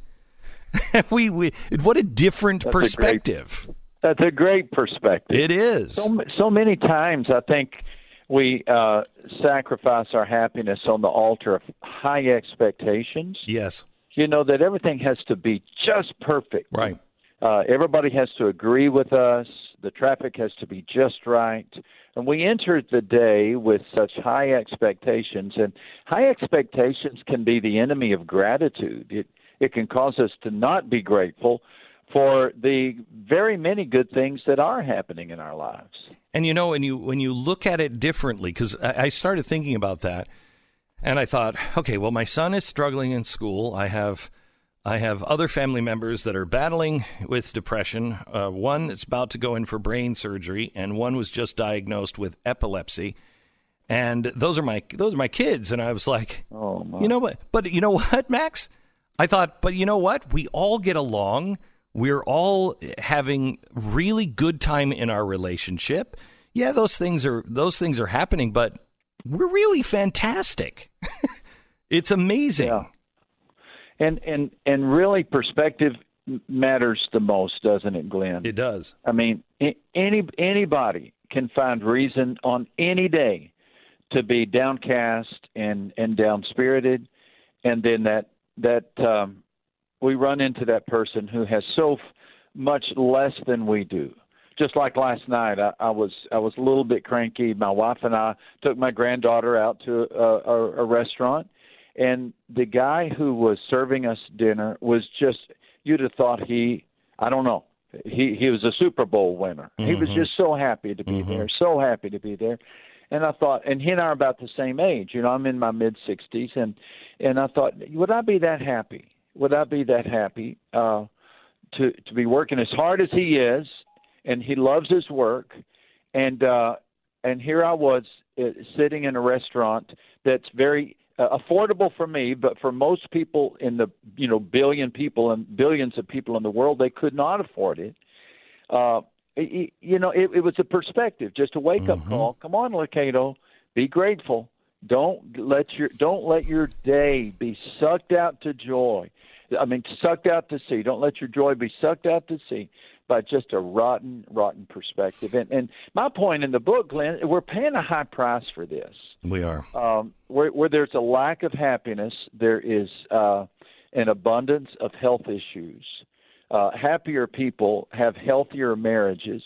Happier people make more money. Happier people are more common and commonly and quickly promoted. And so, really, the pursuit of happiness is, is more than a phrase in our founding documents, uh, but it's a but it's a, a moral obligation that we have to those around us. We're better people when we're happy. So there's there's several things that come to the top of mind on what is causing us to have this lack of of happiness. Um, and can we just tick some of them off and and tell me, you know, w- what role these these play? But I I think of um, you know being self-absorbed and and and absorbed in your problems and not seeing your problems as as blessings. I mean, my father taught me, um, you know, uh, long story short, he taught me that there is no real bad that happens to you. It's only how you relate to it that makes it bad. Good point. Um, Good point. and when you when you have trust that there is something above you bigger, and there is no such thing as a coincidence, and that it's going to be okay in the long run. You don't get that job, this thing doesn't happen, it doesn't destroy you. Your kids get sick, it doesn't destroy you because you know it's all going to be right. It's going to take me to the place I'm supposed to be. Mm-hmm. How much of that has been lost now Well, because of our faith? That's huge. That's just huge. You know, the two dollar term for that in theology is sovereignty. Sovereignty. It's the belief that and, and I remember a professor told me once that the understanding of sovereign is found in the word itself. R E I G N, reign, sovereignty. Uh, you know, sovereignty is the belief that there is a king. There is a king, somebody who reigns over the affairs of our lives. And um, I just, boy, I just, I don't mean to sound like a old religious stiff-necked person. I'm not, but I do believe that secularism is taking its toll on our day. Uh, when we raise up a, a generation of people that are taught uh, that prayer is bad, it's not permissible, it's not something we turn to, it's not a go-to response. Uh, and when we and when we uh, when it when it's it's unpopular to to be a person of faith, and our role models deride faith. Uh, we're going to pay a price for that, I think, Glenn, and and and as a result, uh, people don't know where to turn. They think they think that the that that all of life is is wind on a w- you know on a on a windmill, you know, or a Mm-hmm. weather vane. It's just however the wind kind of blows, and and some people are lucky, some people aren't, and and that leads to a a just a gloomy, sad, small view of life. It's- Whereas what your father taught you, that there's a there's a being in charge, and this being really does care for our well-being. We can we don't have to all agree on the nature of that being, how even to access that being, uh, how that being has revealed uh, has been revealed to us. But what's essential is the belief that there's somebody in the cockpit, and somebody's in charge of getting us to where we're supposed to go. You know, it's amazing because so many people who are atheists, um, some of them are real militant, just like some Christians are real militant. Um, but they'll they'll it bothers them that you believe in God. And I've I've had conversations with people, and I've said, why does that bother you? If it makes me happy and makes me a better person, makes me a better father, makes me a better citizen, and it works for me, I'm not trying to jam it down your throat. Why is this such a bad thing? Even if there is no there is no man in the sky. Fine. This belief made me into a much better person. Uh, and I don't know why our society doesn't look at people who practice their faith, not who claim, but people who practice their faith. They are happier on the whole. Yeah, they are. I think you're making such a great point. On uh, every comment you've made there, we could, you know, but what you were saying are those who practice their faith, uh, those who those who claim to have a faith but don't practice it. Uh, that's always been the challenge, right? Uh, uh, even the teachings of Jesus, his hardest words were reserved for those hypocrites who like to stand out on the street corner and pray loud prayers just so they'll be heard.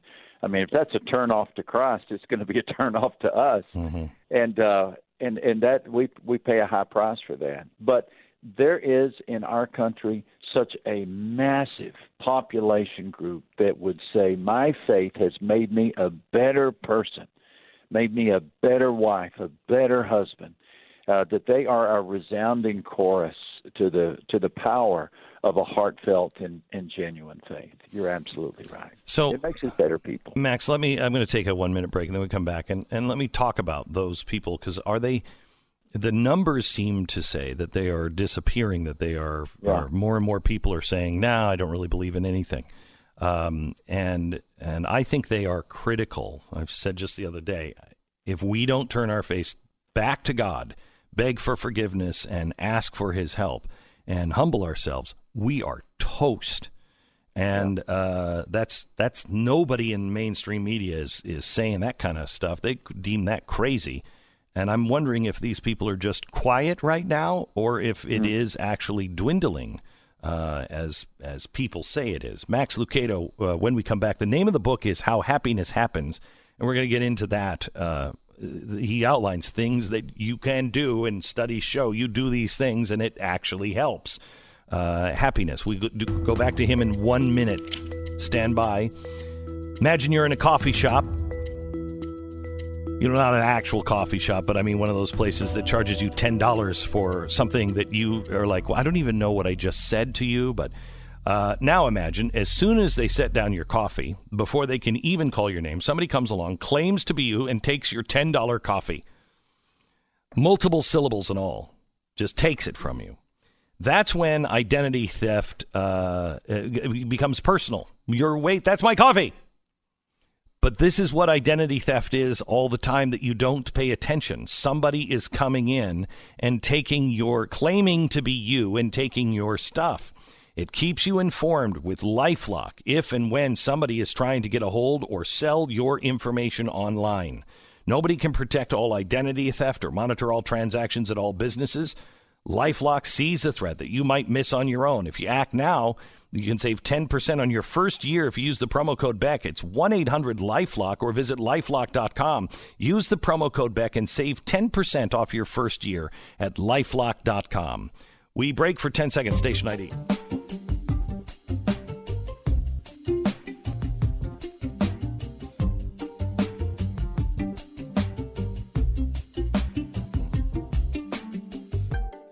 All right, uh, Max Lucado is here, and uh, one of the reasons why I'm having him on, I'm just being transparent, is he's friends with Chip and Joanna Gaines, and they're my favorites. and I'm a huge fan, and if you ever just want to pass my name out there and say, "Gee, you know, I have a friend and he'd love to have dinner with you guys," feel free, Max. I'm just saying, feel free. Um, those those two people, if you watch Chip and Joanna, they have a what seems to be a happy family because they seem to have fun with each other. They laugh, they love each other, they support each other. In your book, you talk about how it's got to be a five to one ratio, positive to negative. Are you there, Max? Yes, yes, okay. yes. And you talk about how you have to have, Mm-hmm. you know, you have to have more positive uh, Yeah, going out yeah. than negative. Talk about Mm-hmm. families and relationships. Yeah, yeah. You're right about Chip and Joanna. They're just splendid people. I, I wish I knew them better, but I I know Chip better than I know Joanna. So you, and uh, I mean, you know Chip enough to say, "Hey, you should get together with my friend Glenn," right? I'll do it. I'll do it. I'll send him a text right now. okay. All right. Anyway, Max, go ahead. uh, you, you know this whole issue of happiness. The the big idea is that we we find we can find happiness by making other people happy. That's that's really the, what we cherish about people who have a genuine happiness. They they haven't found it because they won the lottery. They haven't found it because they found a pot of gold at the end of a rainbow. They found it because they discovered that the secret to happiness is is making other people happy. Mm-hmm. And, and you cited some really fascinating research, and that is that healthy, happy marriages have a five to one ratio of encouraging words uh, over negative wounds, uh, negative words. Uh, the, the truth is, words can wound people. Words can bless people. Some people's words are like water on an oak tree. Some people's words are are like uh, poison or, or some type of toxicity on an oak tree. And um, and so what what I urge people in this book is look at the ways that you can make other people happy, because you you set out today to make five or ten people happy. You just set out today to to give them words of encouragement, to bless them, to compliment them, and you'll be amazed how the the clouds part in your own sky, and uh, and it really will you really will find that it's more blessed to give than it is to receive. You know, that sounds like such, you know, dime store um, uh, Yeah. advice. Sounds too simple, But it- doesn't it? right? But it is true. I am convinced, Max, that you know it, we are arguing so much about how bad things are in our past and everything else. If we just said, you know what, let's put that on the table for a while. Let's put that on back burner for a while. There are 50 million slaves right now enslaved in the world. Let's let's Wow. work together to get those Yeah. people out of bondage. I think we would forget about all of our problems quickly, Yeah. and the people we thought we were, you know, enemies with would soon become our friends because we were not focused on us. hmm That is absolutely the truth, and and that's a that's a biblical truth, and it's increasingly being borne out by uh, by research. In in the first chapter of the book, I talk about what I thought was really a fascinating piece of research, in which um, in which volunteers uh, were uh, were were attached to an MRI scanner, and they were asked to imagine, uh, Glenn, not even do, but just to imagine doing good things for other people.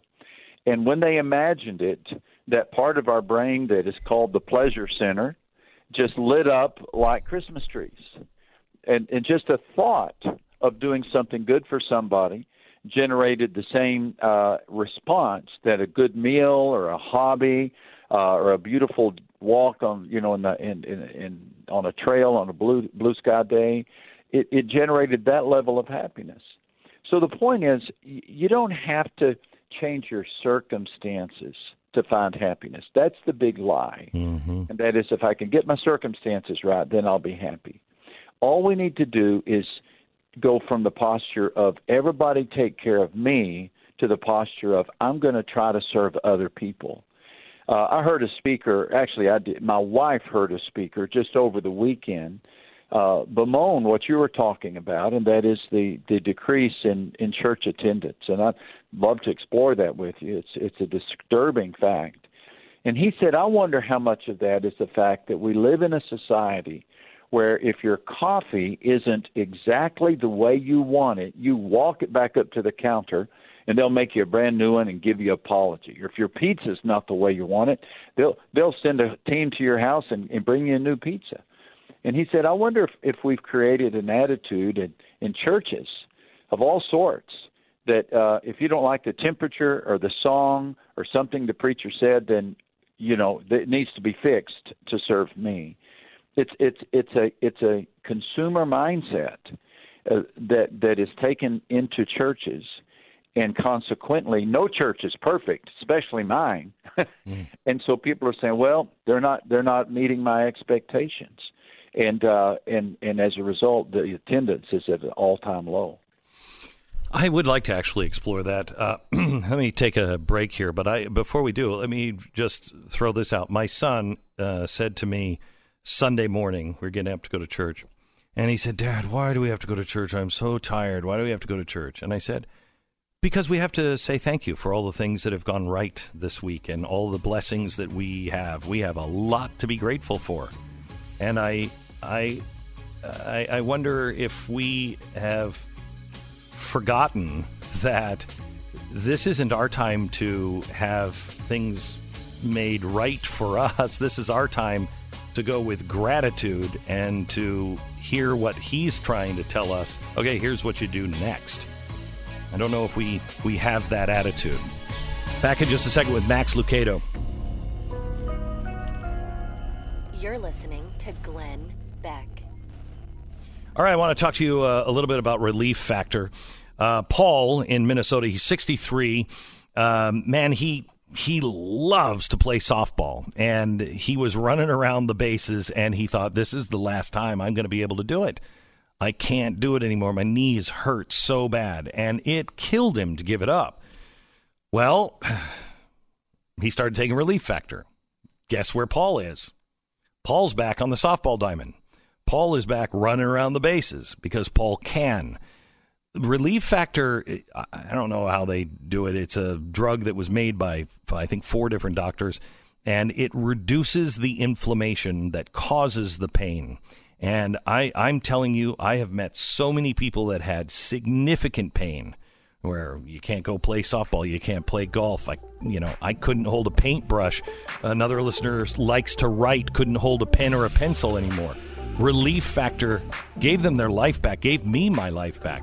Please try it. Three week quick starts works for 70% of the people. It's relieffactor.com. Relieffactor.com. Call 800 500 8384. You should probably join blazetv.com. Use the promo code Glenn and save 10 bucks. Get your subscription. And we have all the stuff on Ukraine going on this week.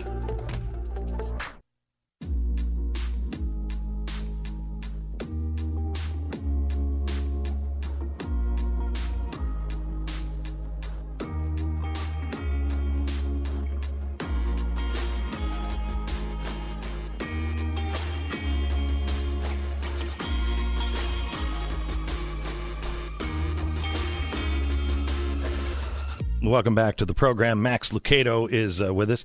He has a new book, How Happiness Happens, and uh, he has some steps that you can take. We can get to those here in just a second. I, I, I want to ask you, um, Max, uh, the depression that is going on, especially with our kids. There's nothing. It, nothing seems real anymore. There's no real, real, true connection. It's virtual connections. There's, I mean, touch is important to people. Uh, you can't touch. Families are not, you know, all together the way they used to.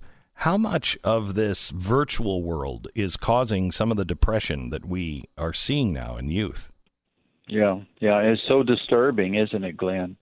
The statistics are so so saddening, and and uh, I, boy, I just would be heartbroken if anybody thought I was in any way uh, downplaying this terrible, terrible trend. Uh, depression. I mean, not not only depression, but suicide is up thirty three percent since nineteen ninety nine. And and and there's a difference between depression and clinical depression. I mean, there's Correct. there Correct. that's a that's a whole different level. And clinical depression is when you're suicidal. Yes, sir. Yes, sir. And and and being able to interrupt that depression early on Yeah. and get treatment and and and uh, and seek help.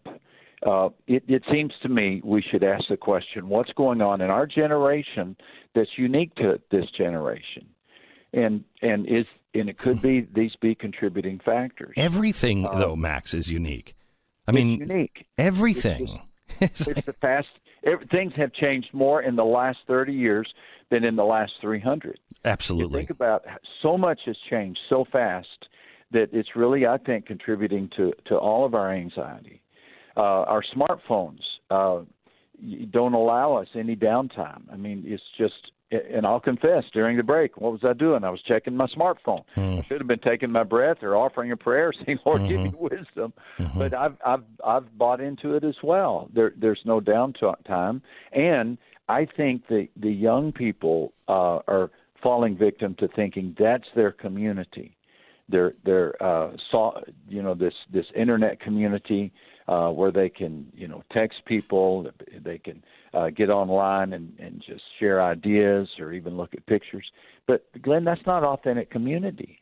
Uh, that's that's not where you really have the opportunity to open up to somebody and build a friendship with someone. And so I think that's a factor. So I think there's several factors that are coming into play, uh, but it's a it's a very disturbing trend.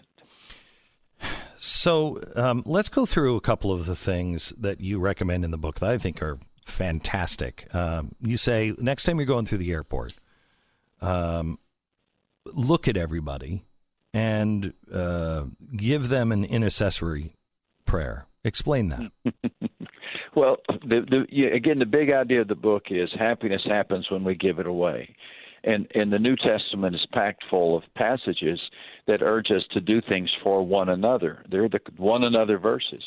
And so I took 10 of them and uh, unpacked them in the book and said, here's some examples of things you can do. And, and one of them is pray for one another. Pray for one another.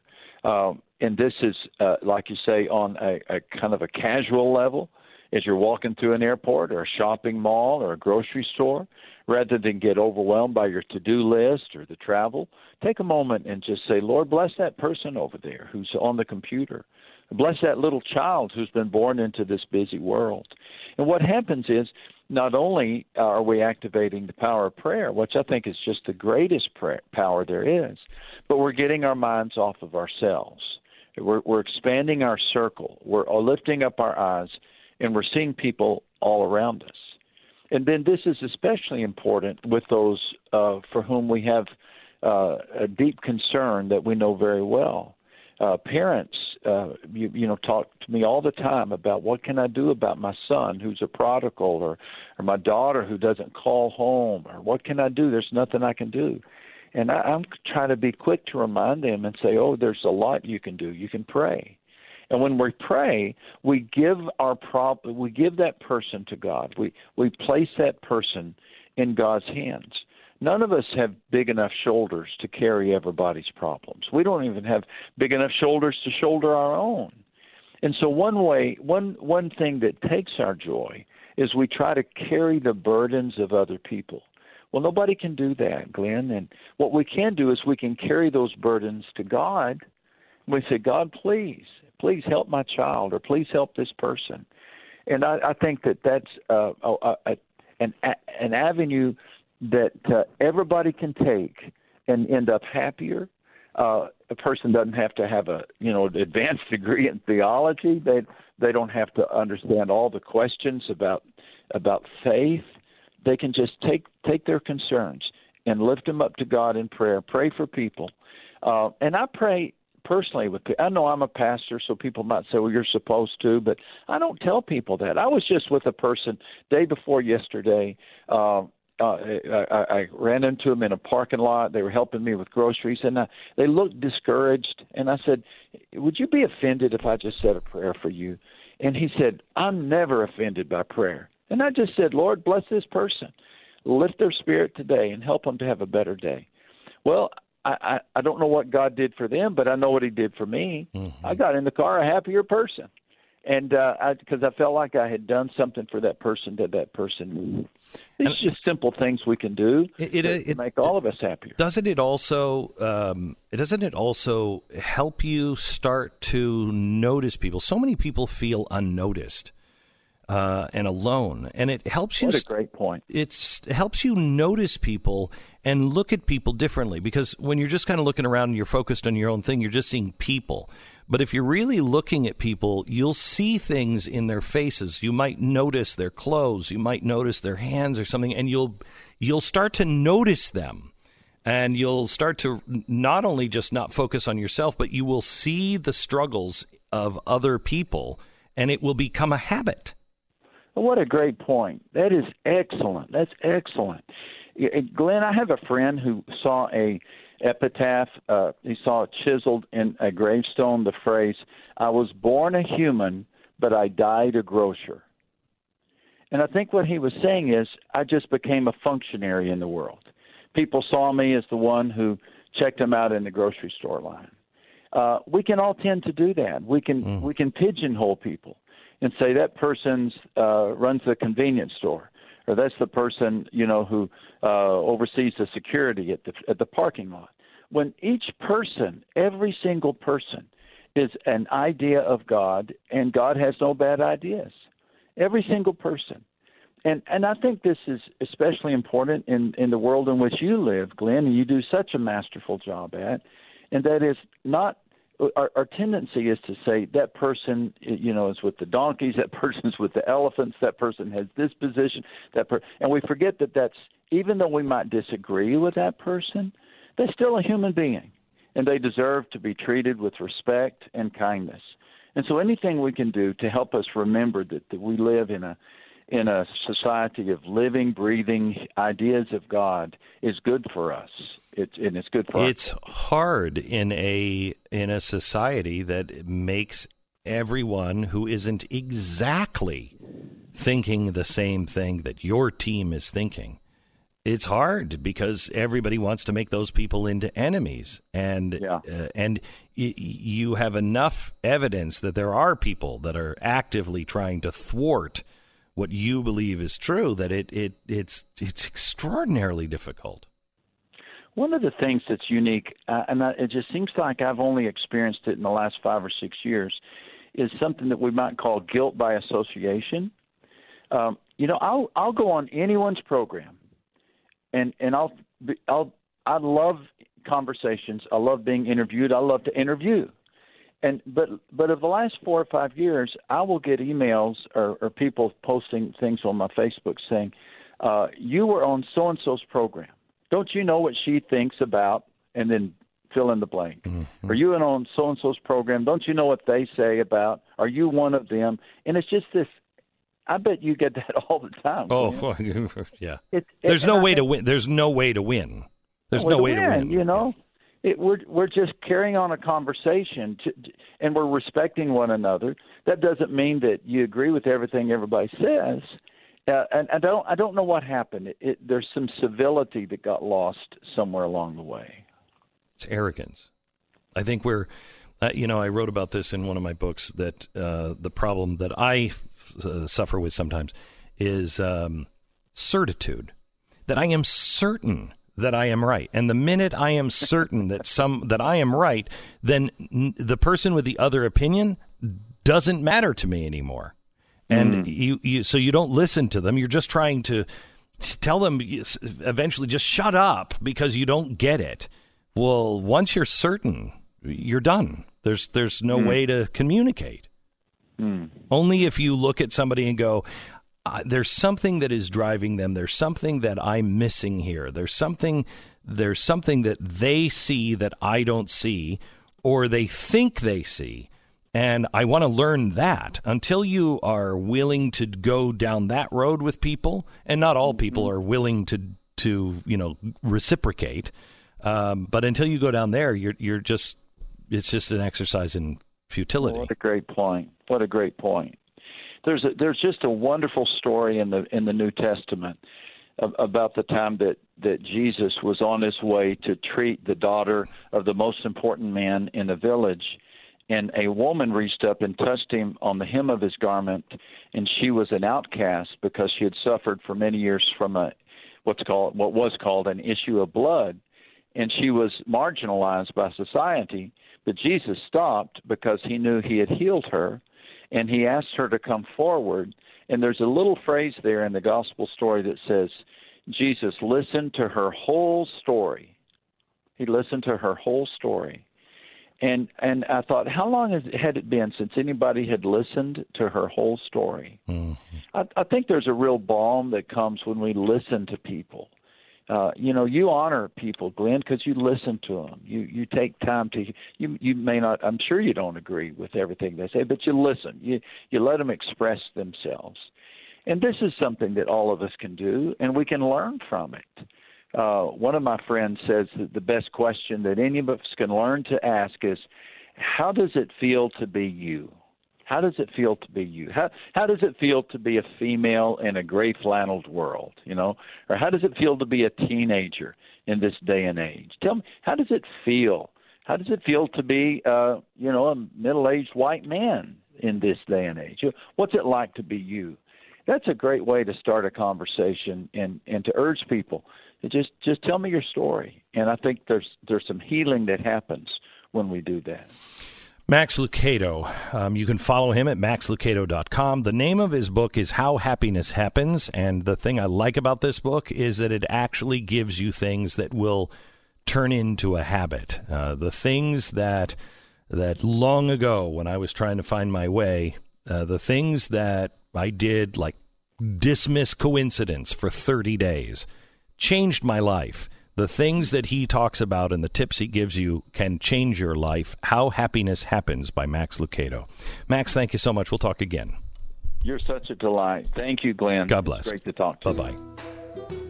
Oh, he's going to get so much heat for just saying that. That's not not a word I've usually seen associated with you. Yeah, delight. Yeah, maybe in a dessert sense. Yeah, I was going to Yeah. say there's some delight in desserts, but uh, you're sitting at the table, your favorite upscale French restaurant, when the waiter comes up and uh, he's got a uh, t-shirt and ripped jeans, and beneath the brim of his uh, hard hat, he says, "What'll it be?" You're like, um, I don't. Uh, I'm in a French. Yeah, I gotta fill in for my cousin from time to time that is not the experience I want. Uh, and that's not the experience I want in anything. I want what, what what I kind of expect and what I deserve if I'm going to a you know great place. If I am hiring a real estate agent, I know exactly what I want. I want somebody who is going to be calling me, going to let me know what's going on, uh, going to be selling my house or helping me buy the next house. Somebody that doesn't do it part time. You know, no cousin is filling in. Yeah, you, so you want to sell your house, do you? Uh, you need somebody that is a pro at what they do and the right person for the neighborhood that either you're moving into or moving out of. You can find that right person at realestateagentsitrust.com. And they don't sound like this, uh, nor do they sound uh, like the French Frenchman either. They speak your language. Realestateagentsitrust.com. That's realestateagentsitrust.com. You're listening to Glenn Beck.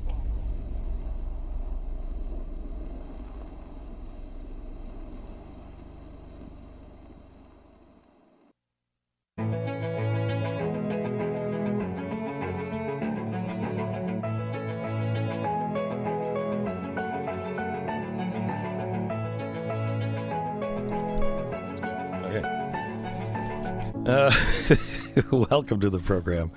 I'm uh, so glad that you're uh, you're here. Thanks. Saturday, we not you. Well, Saturday we have a um, uh, the M1 ball, and this is where we raise money to be able to hire the people that we need to hire, so we can go and do these things. Mercury One your charity. Yes. Yes, Mhm. yes, uh, and um, and you know the the things that we're involved in now with the Nazarene Fund and everything else is just crazy great. I mean, you just heard Max Lucado talk about doing things for other.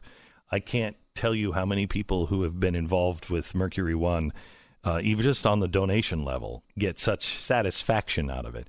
Um, this this uh, ball we do once a year to pay for all the salaries and everything. So when I raise money on the air, I can say 100% of the proceeds go to.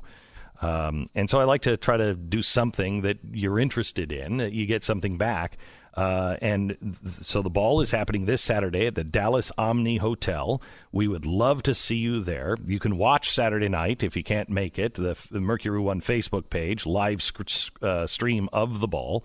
Um, and we also have an auction going on now. Yeah, there's a six day, five night trip to Florida. There is um, uh, this. There's another. There's this trip to Burns Ranch, which I have to admit. The first time I looked at it, I thought it said the Bunny Ranch, and I was like, "That's a weird trip for Mercury One to be giving Yeah, away." no, but hey, maybe no, Jeffy donated it. no. uh, no, Burns Ranch uh, hunting trip. There's all sorts of really cool All stuff. sorts of really great stuff, including a painting that yeah you will not get because I I I want this so bad. Uh, this beautiful painting of uh, sept- uh, of uh, of our 828 on the mall in Washington D.C. It is so unbelievably intricate. I've never seen anything like it.